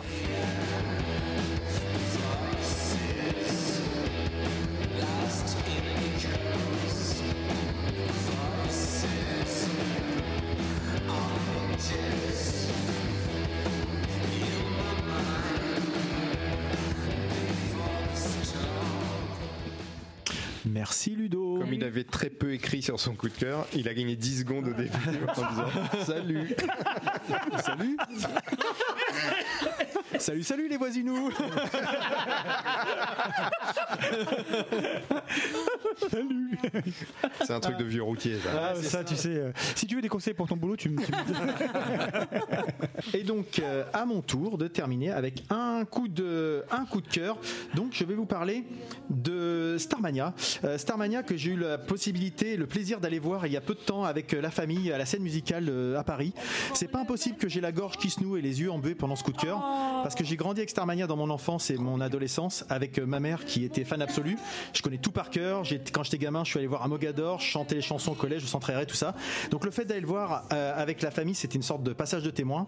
Le fait de le faire découvrir à Delphine et aux enfants, avec pas mal de pensées et quelques larmes pour ma mère qui n'est plus là aujourd'hui. J'ai donc voulu le voir dans les meilleures conditions. C'est pour ça que c'est passé à Rouen, mais je suis pas allé. On est allé le voir à la scène musicale parce qu'il a été conçu là-bas avec des musiciens qui jouent en live. Et la version actuelle a été formidablement mise en scène par Thomas Joly. Elle reprend les compositions et certains narratifs pardon, des années 70. C'est l'inverse par contre de ce que je vous ai présenté en série parce que c'est pessimiste et noir, euh, Starmania, mais c'est vraiment très bien et ça reste malheureusement d'actualité alors que ça a été écrit il y a près de 50 ans. C'est terrible. Bravo, mon C'est Nico. trop bien. Donc voilà ce que je pouvais vous dire. On arrive à la fin de cet enregistrement. Oh, on va pouvoir te libérer, Enfin Léo. Ravi de t'avoir reçu, Léo, comme dernier invité de Ah ouais. 2023. Merci, Euh, merci, ça clôt merci. très très bien l'année. Merci, ouais. Merci à toi. Merci infiniment sympa. pour euh, l'invitation. Euh, Voilà, j'ai découvert non des joyeux lurons. Euh, Au-delà de Des ça, bouts en découvert des bouts en train. Non mais on sent que voilà, il y a beaucoup de bienveillance, beaucoup de rire, beau- on s'amuse euh, à, à- à- à- à vivre. Alors à écouter, c'est c'est encore euh, c'est encore mieux, je pense. Euh, J'en suis même certain.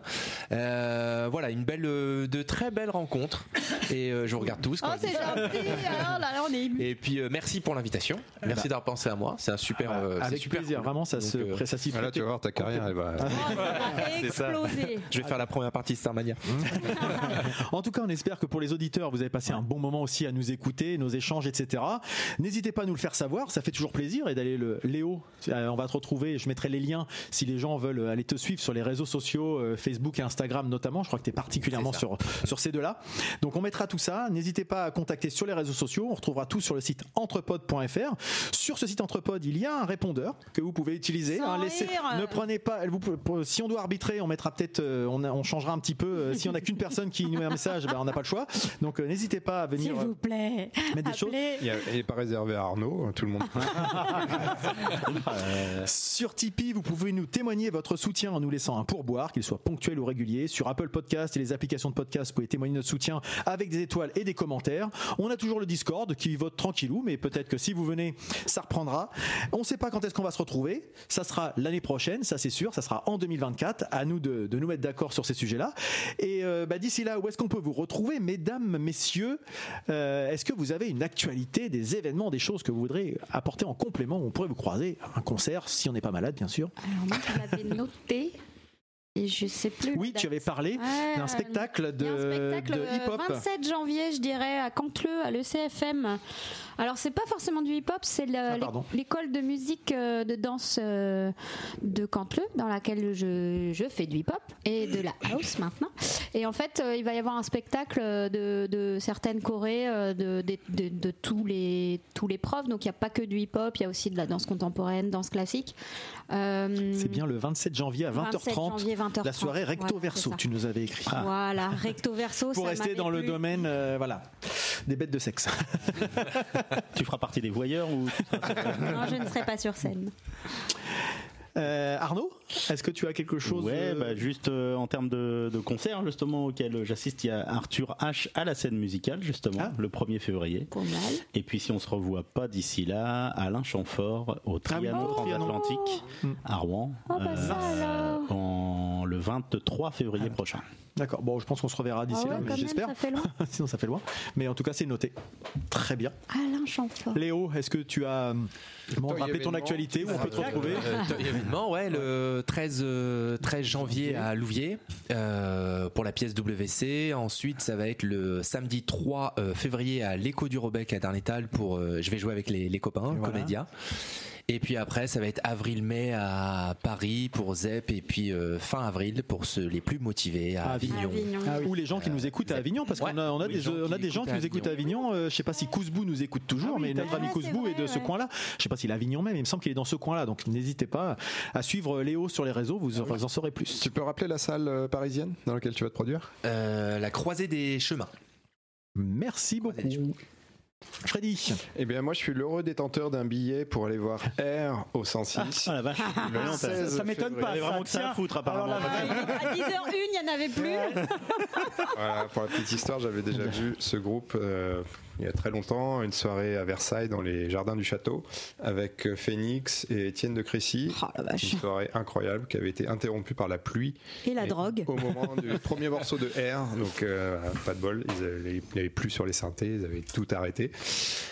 Et ils avaient reporté, ils avaient offert une place pour leur concert au Zénith de Paris plus tard, mais euh, c'était la grève des transports. N'ont pas pu. le mec qui a pas de bol quand même. Ça veut pas. hein. Méfie-toi, il va être annulé le concert. en fait. Le concert en 106 est Il pleuvait sur la voie ferrée. Je pense que je vais choper un petit Covid le 14. quoi. Oh, merde. Et non, très content. Pense à nous pour ta place. 16 février. 16 février et ils reprennent le- le- le- le- leur, premier al- le- leur premier album oui, qui s'appelle Moon Safari. Qui est, euh, Oui. Ça va être un grand moment, je pense. Très bien. Ah bah, Peut-être que tu croiseras du monde. Euh, Ludo, à toi T'es-tu Euh, réveillé Moi, oui. T'as oublié de dire salut Ludo avant. Salut. Alors, euh, moi, on peut me retrouver. Salut, salut les, les coquinous. Nous les voisinous Euh, moi, on peut me retrouver donc euh, chez moi en robe de chambre et en caraco façon filet de pêche. J'ai reçu ça pour Noël. Ça me va très très bien. Oh, très Dieu. près du corps et euh, bon bah voilà. C'est parfait pas. pour regarder les films que tu regardes. Voilà voilà. C'est tout oui, Non, mais c'est pas mal. hein. Un petit site On internet euh, à nous conseiller. Alors oui. On viendra, on Ah, ça je viendrai pour le prochain pour le D'accord. prochaine fois. Non, il n'y a pas de il y a pas de, de, de concert ou de, de, de d'actu, spectacle à toute euh, toute proximité immédiate on va dire. Très bien. Quand j'aimerais bien convaincre ma moitié là de, de, du 3 février. Je, D'aller bien de venir ouais. voir. Bah, du- bec, bah, en plus, oui. vous êtes à côté, oui. Bah oui, bah oui. Ah bah, parfait. Le 13 c'est mort, plaisir. mais le 3 février ce serait cool. Avec Voilà. plaisir. Et euh, pour ma part, euh, en janvier, je serai à un concert du 14B de nos amis Lédonie à Quevillon, qui ne sera pas chez eux cette fois-ci. Ce sera chez l'un de nos précédents invités, puisque ce sera chez les parents de Gilles Asquin, euh, qu'on avait reçu il y a 3 ou 4 Quel ans maintenant, à Noël. Vous voyez, c'est ça 75 C Non, 95B. Donc euh, c'est un. si, si je dis pas de bêtises, je crois que c'est un concert plutôt influence jazz la Ouais. prochaine fois. J'y serai. Donc euh, bah, on y sera, donc on se retrouvera là-bas. Donc, On euh, salue les Donny qui sont des poditeurs Exactement. fidèles. Ah la et des tipeurs fidèles aussi de longue date. Si tout le monde pouvait donner comme les Donny, C'est clairement, voilà, c'est un message. C'est un- hein, c'est un bande de cons qui ça, rien. ça ça pourrait être un bien. slogan. Et soudain, Alice Donna, par exemple. Donny, Donny-moi. Oh merde, faut Je les ai rencontrés euh, par hasard dans la rue à Rouen. Je les ai évités, j'ai fait ce que j'ai fait je- comme si je les connaissais pas. Tu leur as pas dit salut Salut. si en fait je les ai vus, j'ai fait salut. Euh, le 24 janvier, il y aura aussi Amputise. Amputise au 106. Amputise, c'est le groupe de Guillaume qui joue, qui officie avec, qui officie pardon avec Delphine euh, pour les Beatles. Et il a un concert euh, au 106, donc j'irai aussi là-bas. Il y a le 106 Experience pour les groupes qui jouent là-bas. Massisteria le 2 février au 106 et Aaron Jones le 7 février au 106 également. Aaron Jones, c'est plutôt du, du blues. Pour lesquels seras-tu malade? Alors c'est ça la question. Bah, J'espère qu'on puisse récupérer des places. J'espère. Non, c'était la grippe. J'ai pas eu le Covid. Ah la vache. Donc euh, voilà. Bah, euh, vaccine, ah, c'est- Vaccine-toi. c'est- bon. Voilà un petit peu pour là où on peut se retrouver pour les quelques événements de début d'année. Et puis bah on arrive tranquillement, donc pas tranquillement, on arrive complètement à la fin de cette émission. Et quand on se quitte, avec, on le fait avec le traditionnel. Au Allez, revoir. bisous. Bisous. Salut. Salut, salut, c'est Ludo.